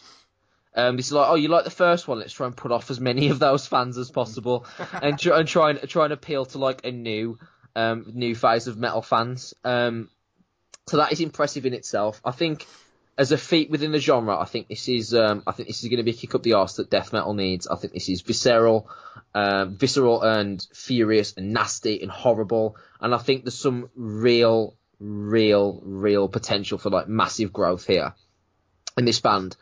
I also think they need to take the the lead the lead guitarist off a leash a little bit. I feel like if they keep bringing him back into the chaos, and then he sort of breaks out three minutes in and drops something like fucking amazing. Then he keeps getting pulled back in. I'm like, oh, bring him back. Better get a harmony on the go, man. Let's see what we can do with this. Um, but like, this is a tornado. This is just a, it's a tornado. It's a hurricane of an album, and if you're into death metal, it will literally blow you away. And if it's not, it will like break your house apart, and you'll wonder why you started listening to it. And that's that's how I feel about this album. Yeah, I I'm I'm really into this it just about kept me from my breaking point. I think one more, I think one more throat slitting scream from Larissa, and I'm, I'm just like, this is too much for me. And like I say, that's saying a lot considering yeah. the, the kind of music that we listen to. But think it takes balls to do this kind of album. Oh no um, doubt, no doubt. This is a bro. This is a brave and bold move. And one thing that I did want to mention is that I, I didn't have the lyric sheet with me for this for this album. The, the lyrics are legitimately inaudible. Um, but yes, they are. Yeah, um, they're they're inaudible. You, there's you, there's just no way. But uh, supposedly the lyrics are actually genius, which would probably have helped uh, our review of the album. But there's, I'll have to wait so I can get hold of a lyric sheet somewhere. Uh, but I did want to mention that because I've read several reviews that have said when critiquing lyrics have been like this this is amazing because usually death metal uh, albums are about beating people up and violence and that kind of stuff but this is about like um, uh, women being raped and that kind of stuff and abuse and really intelligently written. So I, am actually really interested to the time where I can get hold of the lyrics because they are legitimately inaudible and uh, intentionally so. And that's not that's not a criticism of the album. Not a lot of death metal lyrics are audible. They they're they're, they're meant to sound the way they are because it sounds aggressive as fuck. I really like this. This is ballsy and reiterating what you said heavy as absolute fuck. It's unadulterated savagery. This is at no point does this do anything other than rip your spleen out of your body. It is fucking absurd how heavy this album is, and it did, like I say, did border on a bit too much for me. But I still enjoyed my time with it. I will be revisiting this album again throughout the year, so I am going to go seven point five. Sam. Uh, yeah, I completely agree. I'm going to go 7.5. And just a side note, I've managed to find the review that you mentioned um, I'm just going to read you just a, just two of these lyrics. Suffocated, stoned to death, paid with life for homophobic laws. Those without sin cast the first stone. Celebrate the cracking of another backbone. And my personal favourite, a cocktail of amniotic fluids pouring down the operational table. Nice. Yeah. That's um, some intelligent. That's some intelligent shit, man. Yeah, yeah. Kind of kind of makes kind of makes Slayer seem like fluffy bunnies, don't they? In comparison, um, I'm gonna give this a, I'm gonna give this a seven for me. But can I just say on a side note, if I was really into death metal, this would be a nine. Yeah, if death metal was my favourite genre, I'd be like losing my mind over this. I'd be like, oh my god, this is yeah. the greatest thing that's happening. Fucking like like I said with with Architects, yeah. Yeah, I was like, this is the greatest 100%. thing that's happened to metal in if, years. If, if you if you listen to nothing but like proper death metal, you're listening to this and it is fucking. You're listening to nothing else all year. So I want to say that. Like, favourite seven, band? Seven, seven for me, seven for Sam, nine for the death metal genre. Yeah, I, actually, you know, I completely agree. I'm, I'm still going to six, seven point five for me, but for the death metal genre, I'm saying like nine. I'm so talking about game changer here. It's yeah. that good if you're into death metal. Potentially, and um, wouldn't it be great if the face of death metal was a girl? It would be fucking superb, and, and will say as well, well deserved, because Larissa Stupar is better than any other de- death metal vocalist that I know. Or yeah, I, I completely agreed. Um, can you also imagine the next six months or twelve months the Thy Art Is Murder Venom prison tour announcement? Good lord! I'm not going. Yeah, no, I would take out health insurance, like like pro, like private health insurance, so I'm not in the queue when I get fucking my, my teeth broken, my ribs snapped. Oh, oh god, terrifying. celebrate the cracking of another backbone, as they, yeah. would say. I like how you brought that in. Thank you. Whew, Sam, that is it for. Well, actually, you know what? It's not it if you're listening. Sorry, I've got an interview to drop in as well. I get to go home now. It's fine. But for me and you, Sam, that is it for another episode of the Noise Podcast, and I, I, I want to say that's my favourite one that we've done so far. Actually, yeah, really uh, enjoyed was, it, man. That was fucking awesome. Um, stick around because my interview with James Joseph is coming on just after this. Um, we talk about holding absence, uh, how the how the band came to be, how the album came to be, and thoughts going forward. On the next episode that we come to you with, we're going to have the album review for the new fucking Periphery record, Hail Stan, which me and Sam received a few days ago. Can't wait I, for that. And I haven't started it yet. I'm gonna, start, bla- I'm gonna start blasting that in the next week. Uh, cannot fucking wait. i have got no doubt we'll be into it. That will actually be. I'm not sure yet. We're gonna. I'm gonna have to see what kind of release are coming up, but that might actually be our last episode until we're back from New York. Um, so that episode where we come back is going to be filled with probably like an hour and 20 minutes of pro wrestling and what a great time discussion, and then 10 minutes of these are the bands that are good at the moment. that sounds about right to me. Thank you so much for listening to this episode. Stick around, Holding Absence interview with James Joseph is coming up. Thanks for listening. We love you. Bye. So I'm now joined by James Joseph, bassist in Holding Absence. James, how you getting on, man? Really good, thank you, mate. Yeah, today's um, album release day, and uh, we're sort of excited and scared at the same time, I suppose. Yeah, um, man, literally, like, what what is it like album release? Like your first, your debut record, man. That must be such a like array of emotions. It really is, man. I think it's it's we never really expected to get here. I, I think um, it was always a pipe dream of ours to do a do an album, or to even to even be in a band long enough to do an album, especially through like a record label and everything. So today um, we've all been sort of darting about um, Cardiff, where where we're all from, like trying to see it in like record stores and stuff, and constantly checking the old iTunes chart and all that stuff. I, I text my mum earlier. We just we just beat. Uh, we just knocked Bon Jovi off off the tenth spot. That's amazing. but, uh, it, to be to be fair, I think his his album's been there for about the last six years. So uh, To be fair, I'd probably say yours is still better. bon Jovi, cheers, Bon mate. Jovi sucked after '96. hey, no, I, don't- I don't want to start a beef with uh, with John himself just yet. Well, I'm not sure he listens to this show. Um, like, is it like you, you said? Like, it seemed, it seems like a bit surreal. But like, obviously, man, you put so much work into the album, and now you can like you can, you can see the physical copy in stores. Is it, is it like really? You've got that physical copy in your hand, and you just feel like, yeah, it was all worth it.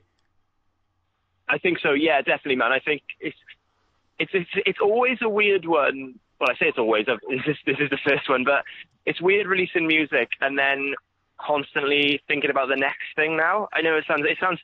I, I'm I'm a real really bad for it in the sense that like some people might just spend the next week celebrating, but I'm sort of here like making notes how we can better ourselves for album two. I know that sounds like really cheesy, but because because we we've been working on it for two years. It's not like it's just something that we've done recently. Um, but yeah, I'm super excited to do um, to do like an album two and just just sort of have another go. Really. before we dive into the day of your album, because I have got a million questions to bear with it. Uh, first of all, um, the band backstory, actually, I'm unfamiliar with. So, how did Holding Absence come to be? So I'll try and condense the story because um, I've actually been in the band for five years now. However, the band that Holding Absence, as most people know us, is uh, since we released Permanent, which was the first song when Lucas was our singer. Um, prior to that, it was um, a slightly heavier band, and we had um, a different vocalist, a guy called Zach, who now sings in a band called Parting Gift. Um, we basically we were we were a bunch of sort of friends who were sort of in the middle of uni in, in Cardiff. We we've grown up in bands together um, since the age of like 14, and um, I suppose we were the sort of last people who wanted to form a band out of the ashes of all of our other bands, if that makes sense. Um, we were we were very much like the guys who wanted to give the, the stupid dream of music one last go, and that's why we're here today. It's funny because how I first came across you is read that This Is As One, that split EP with Loathe. Oh, sick, man! Yes, Which- yeah. The, the concept of that I thought was really cool, man. That like you did two tracks, I did two tracks. But how how was it that originally came around? Was it like you you were friends with a band and you were like, hey man, wouldn't it be cool if we just did an EP where you do two and we do two, and then before you know it, you're in the studio? Yeah, to be fair, man, like without, without trying to take take all the credit for it, it was it was an idea that I had because I come from a I come from like a hardcore and punk background for the most part, and and it's it's, it's a much more common thing still done by like like punk and hardcore bands. Everyone's always putting out putting out vinyls, uh, you know, split vinyls together. Part of the reason because it's cheaper Yeah. to do, but um, we we figured that not many not many sort of like rock bands tend to do that anymore, and um, around the time we were we were very aware of, of Lowe's and we were we were super into what they were doing. I, I would go as far as saying they were the only other band in the UK that I would have been happy enough joining if I wasn't in this band. Oh, right, okay, man, And, that's um, interesting. so uh, we we just we just hit it off with those guys, um, and because we were both on Sharptone, um, the idea of the split was super easy to um, to achieve. Really, like the, the fair play to Sharptone, like they we presented the idea to them, and even though they had never they'd never talked about the budget for that um, with us or Loathe prior, you know, they signed us and Loathe just for our for our albums, but um, yeah, they facilitated the split and it went super well. We also we also handpicked like we did a we did a pretty hefty UK tour and we handpicked the supports in every in every town. So we had like every other UK band that we love sort of open a show for us in their sort of respective uh, towns or cities. That's awesome. Uh, it was it was a great time, man. Like it's yeah, still one of the highlights of the band so far, I think. And I think um, we'll definitely do some more things with that band at some point. What works so well for that EP is that you've got like White Hot, which opens, which is that like really brutal, like carnage hardcore, and then Saint Cecilia by yourselves. That was when I was like, man, this band have got something here because I'm really into being, I'm really into Thank being you. as an ocean, and you oh, really oh, like hell yeah, man. you really captured that kind of that. like post-hardcore vibe that I think is.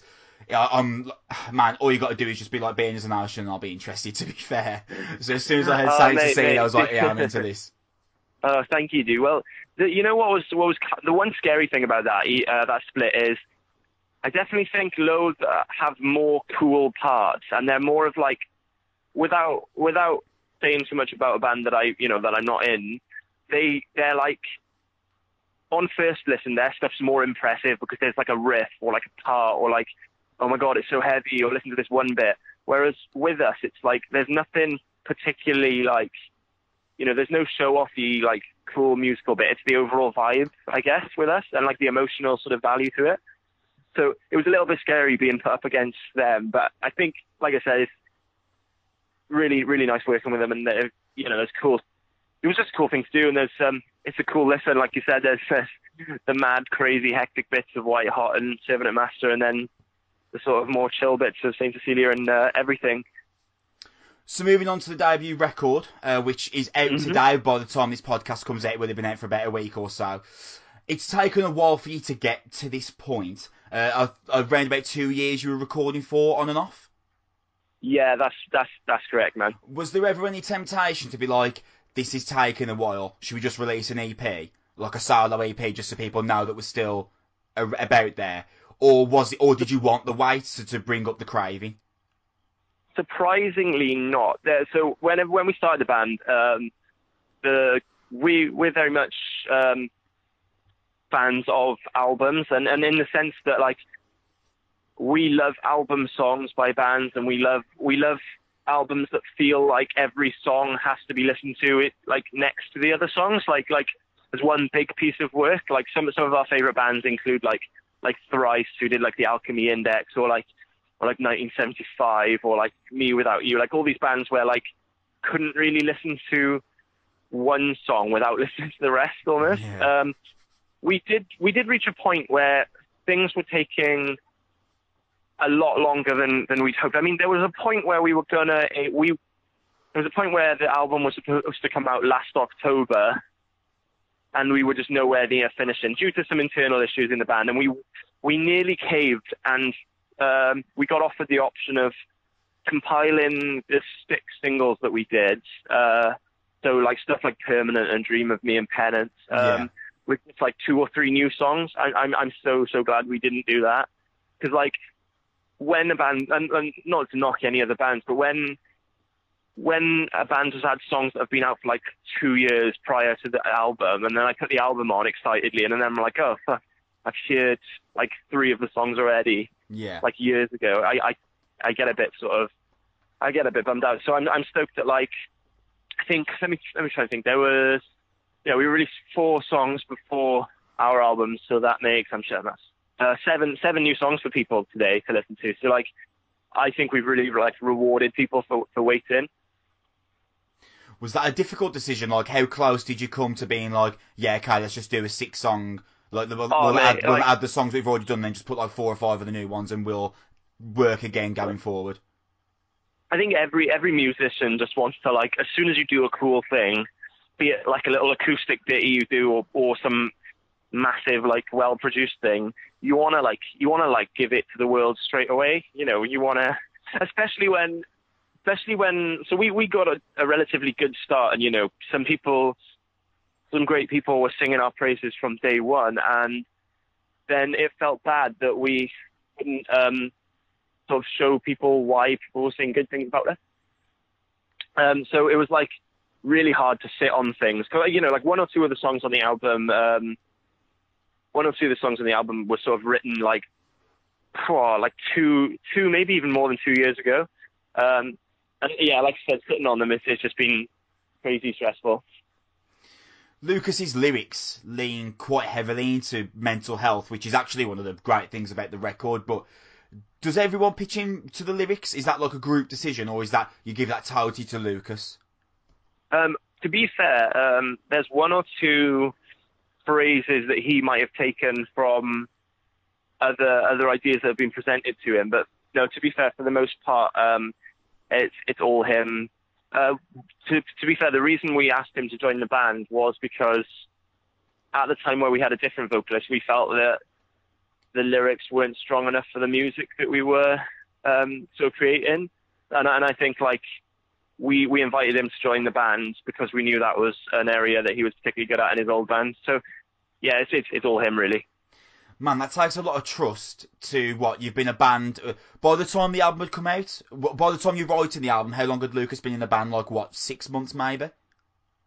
Yeah, probably, mate. Because um, yeah, it would have been uh, because the we we did two songs before getting signed. We got signed on our well, two songs with Lucas before getting signed. Um, and uh, yeah, when when the second song Dream, so those songs were uh, Permanent and Dream of Me. When Dream of Me came out, Sharptone got in touch, said they'd like to sign us for an album, and we just started working on it straight away. So it would have been six months in. I mean, I think it was our first, it was our first tour with Lucas. So basically, um, when we when we put that first song out, I like booked a DIY tour. Like it was literally like every pub in every small town in the UK and uh, I think it was like 20 days in August or something, and um, it was one of the final days of the tour, and we, we had this random message on our Facebook page, uh, like from from this guy called Sal, and we were like, he was like, hey guys, blah blah blah, I'm I'm Sharptone, and we were like, they were quite a new label at the time, and we were like, ah, oh, this is just bullshit. No one, yeah, you know, it's just just some guy. And the funny thing is, he he had like a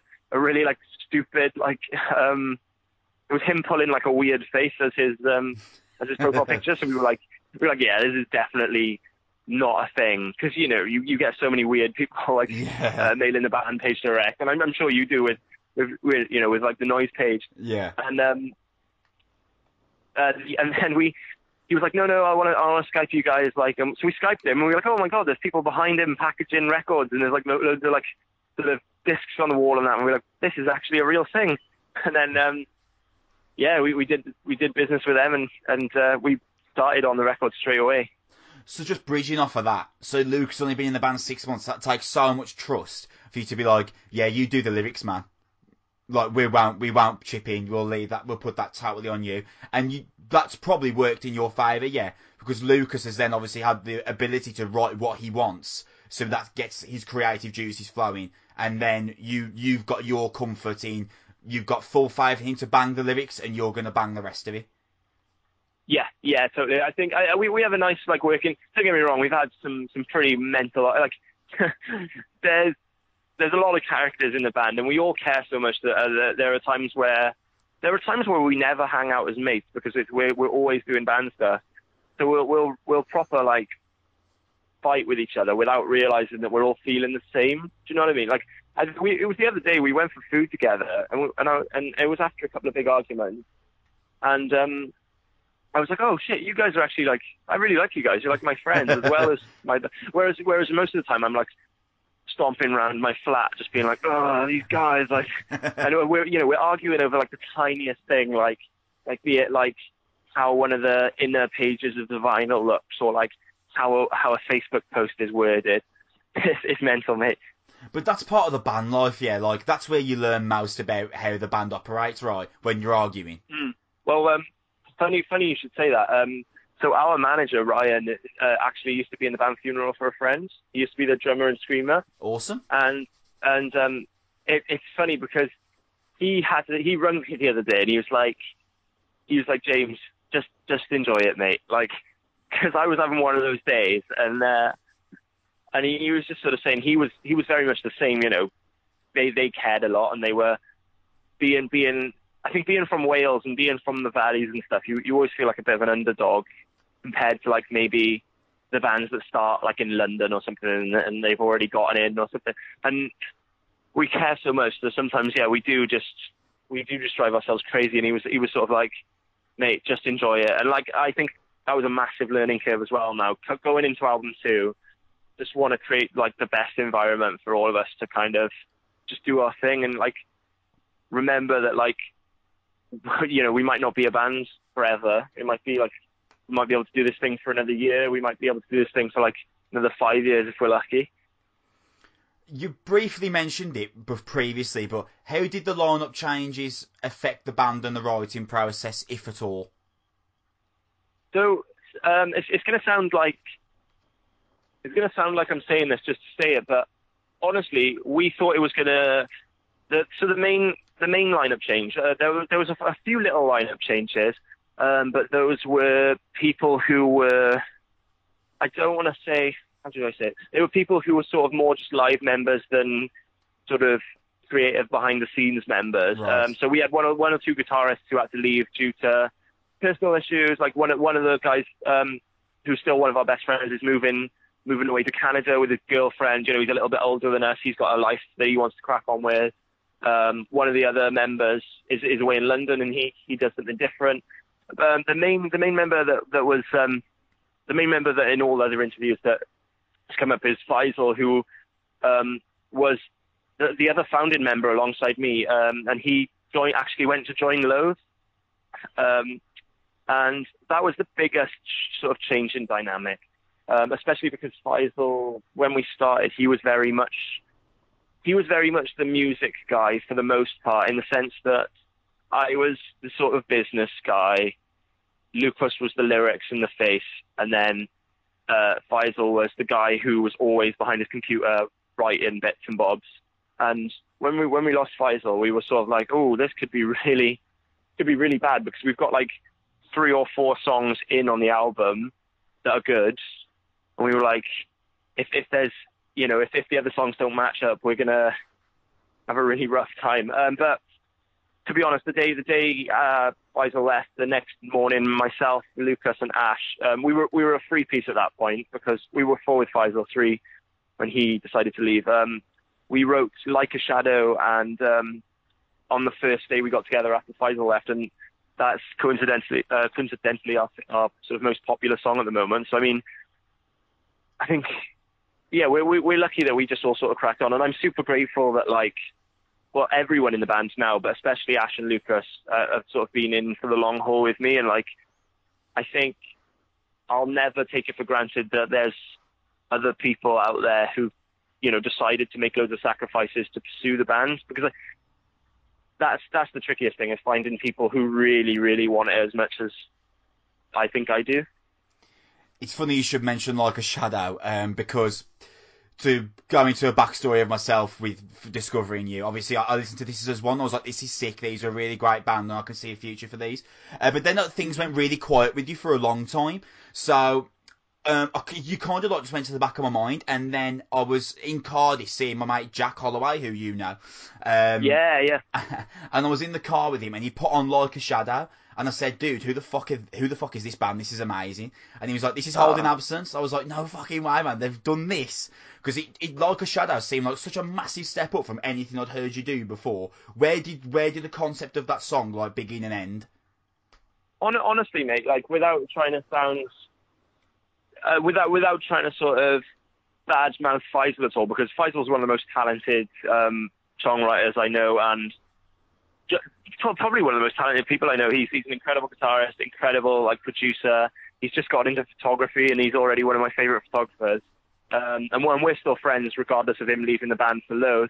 But um, the biggest issue with the way he would write, he would write five minute long songs that were completely like um, hashed out, like lead lines, layers, you know, crazy drums, and then he would give that to Lucas and say, right, there you go, mate, sing over that. And and you know, luckily Lucas is a very good singer, and nine times out of ten he could he could do something good enough over the top of it.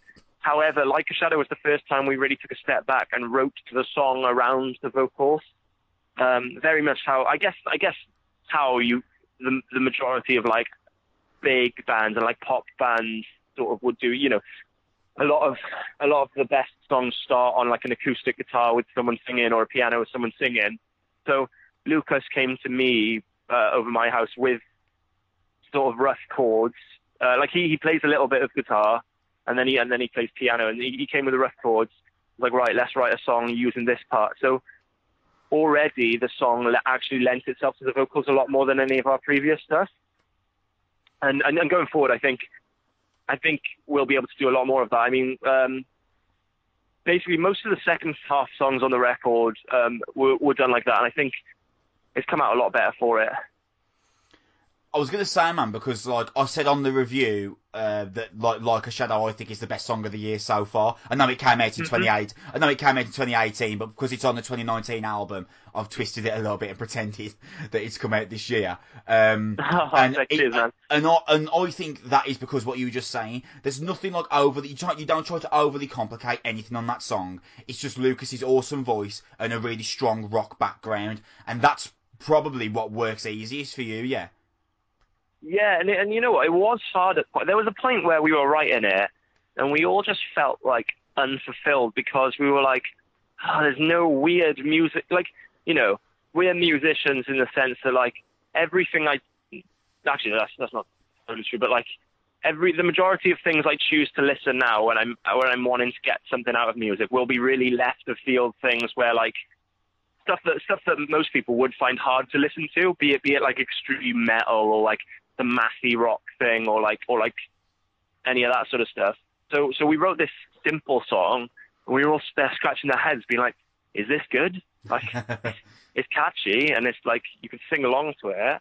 But like obviously and then and then but then funny funny thing is that was the first song I showed my mum where she was like, Oh actually that's good. Whereas That's most of our other stuff she's just she's just and she's just been like, Oh, you know, it sounds like white noise, especially especially where like, you know, the cymbals are going health health leather and there's weird kind of rhythms that people can't tap their foot onto.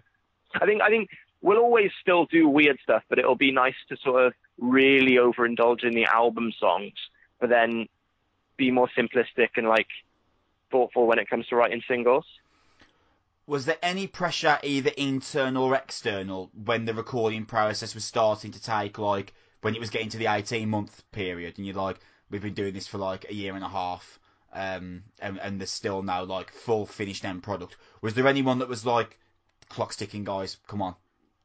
honestly, um, the, the the best thing I can ever say about Sharptone Records, you know, they're not the biggest uh, record label in the world. They don't have that many people working for them, but they believed in the band 110%, and they they would constantly just give us more time, and and they they would often use the um the one the, our one guy um A and R guy there Sal he would always use the term of like letting it marinate like he was- just sort of like every week you know I'd be like oh fuck I bet he's I bet he's like worried that he's not heard anything. But, but you know, he he's constantly on our socials, like looking at things. And he's like, "Oh, looks like you had a good show this week, guys. You know, sort of stoked for you." Like we, I don't, I don't know. I, I think it was starting to get a bit weird because you know what, you know when bands do take too long and then they just go off the face of the map, especially bands that have a really good start and then just kind of disappear Yeah. um, I was getting a little bit, you know, like sort of, I get getting a little bit sweaty thinking about that. But um, yeah, luckily I think we timed it timed it right. We've we've kept busy enough. The the split with Loathe, like you said, it really helped a lot to bring us back to life for a little bit. Um, and then uh, just before it got too long again, obviously, then we started with uh, Like a Shadow and then Perish um, towards the tail end of last year. So um, we we sort of found that perfect like balance between making people wait and taking too long. So the record was recorded in two parts, which I find like incredibly interesting. And was it difficult to acclimatise to this like stop-start kind of recording? Um, it was it was yeah. I I think the hardest thing was just like none of us none of us really knew um, what what was good and what was bad anymore, and like whether I don't think it felt like the dream first album that you maybe think it's gonna be. Like you know when you watch like a music documentary and a band goes away, five especially especially for debut, it's like five young best friends finding their feet in this amazing studio with this acclaimed producer, and like they spend 30 days and, and the magic happened. With us, it was like, and then again, not to discredit like the producers we've worked with on this, this album, amazing, but it was like, right, this week you're in this shed, uh, you're gonna have a massive argument, nearly quit, go home, try. Then the next day, I, I, I don't know, go back to work for a couple of days. Then the next weekend, you're gonna try again, and like, I don't know. We've all matured a lot during the whole process as well. Like, and I, I, I spoke to Feisal, the, the member who left during the process. Um, yesterday on the phone, and, and we both agreed that it was like it it ha- it just happened for a reason, and like everyone's come out the other side better. Like we've all learned things about ourselves. Um, so like him leaving forced me to like work on songwriting a lot more than I'd ever done before, and it, it taught him to sort of how how better to work with other people, and he's now killing it in, in his new band. So yeah, it was just a long, a long old, uh, long old process, but can't change it now. Where I think it makes it more special for. Um, oh, I'm sorry, I just I just bumped into Lucas's parents. Hello, you're right. I'm doing an interview for the band now. I'll see you in five. oh, thank you. see you. Oh, and yeah, everyone knows everyone in Cardiff, basically. So um, yeah, I've experienced so it. mad. Like, they, they've been to HMV, I'm guessing. Bless them. I would, I would hope so. Oh, mate. But um, yeah, I think um, super super long experience. We've all matured through the whole thing, and and I think that just makes it even more sweeter now. Finally getting it out, and and just being proud of what we of the journey, the memories more than anything. Like like I don't even know what I think about the songs anymore. I'm just like I'm trying to do some new ones. You've heard them that um, many times that like they just sound like white noise now.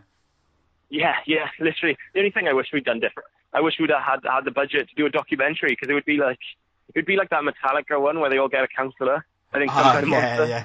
Some kind of monster. Yeah, man, that's an amazing documentary. That is Jesus.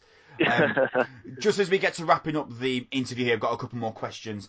Um, yeah, yeah, sure, man. there aren't a lot of bands that sound like Holding Absence now, especially in the UK. This Mhm. might be difficult for you to answer, but like, do you see yourselves as potentially being a band that can really be flag bearers for this kind of like post-hardcore emotive rock? I think so. Yeah, I think the one thing though I would say is I a lot of the the one massive misconception about the band, and I, I've seen it a few times, like where people would like throw around the term like sad boys or like it, it, it got a bit popular like a couple of years back where like all these melodic hardcore sort of like emotive hardcore bands were emerging, especially with the, with the um, YouTube channel uh, Dreambound becoming super popular Yeah, yeah. and everyone was throwing around the term like sad boys and this and that and i was like we will never be you know a sad band we will never be a happy band we are just a band we we're just humans and we're trying to like use emotion as a reason to write songs and like sort of just understand that we are human and that's that's probably the most like purest thing you can write music about and i think that's i think that's why we've got such a like a dedicated following and and why people when people like get into us, they get like really into us, which is which is really cool. I'm, it's a special feeling to be part of for sure. Just finally, But- in terms of going forward, what lessons do you think you've picked up from this debut self-titled record that you would implement that would improve the band going forward when, if and when album two comes around? Um, I think knowing what's best for the band and trying to like keep personal um, personal preference out of it. Um, luckily, I've I'm doing a side project at the moment where like perhaps I can be a little bit more obsessive over and maybe scratch some itches that like I haven't been able to do with this band because when I when when I started holding absence with Feisal, we were planning to sound sort of well, not not totally different, but we were we were planning to sound very very different to how we sound now. You know, we wanted to be more of a hardcore band, really, like like a Have Heart or or like a Landscape. So that sort of like the heavier heavier realm of like melodic hardcore. Um, and obviously, I, I I love how things have progressed, and I'm I'm super proud of what we do now. But um, that's a big thing is is just knowing knowing what is best for holding absence because holding absence is bigger than any of us, and and trying to really mature and and make decisions for the best of the band instead of instead of that. Um, the other thing is just to try not to get too caught up in it all and remember that like there's more to life than like chasing. Try try not to let like the, the whole like industry thing like consume you. It is really hard though. Like uh, like you know I have my head in my phone like every single day trying to do bits and bobs for the band, and I, I don't often come up for air. And I like between now and album two, I really want to find a nice balance between like working working like smart and like working hard and just looking after like mental health a little bit more and like trying to remain friends with the other band members and things like that. Man, the greatest thing about this album is for me, this doesn't seem like your ceiling at all. And that's what excites me the most, man. Like, I'm really into the record and it's grown on me. Like, uh, when I first listened to the album, I was, I wasn't 100%, I was, I was in on it. And I said on the review, it took me a few listens to be like, right, I'm, I'm starting to really get it now. And the best thing for me is that I think you've got the an awesome, awesome future ahead of you, man. Um, Oh, I'm, you, I'm. I already really appreciate looking that. forward to uh, album two, man. Would you believe? Although I wouldn't put that Oh, pressure on you just yet. Oh mate, I don't mind. Let's let's let's crack on. I'll, I'll see if the boys fancy a go tonight. Dude, it's been awesome talking to you, man. Thank you so much for coming on to the show. Uh, the new Holding Absence album uh, is out on the 8th of March. By the time this interview comes out, it will already be released. We beg you, check it out, man. It's fucking awesome. James, uh, thank you so much for coming on. oh mate, a pleasure. I'd love to do it again sometime. Cheers, dude. Take it easy, man.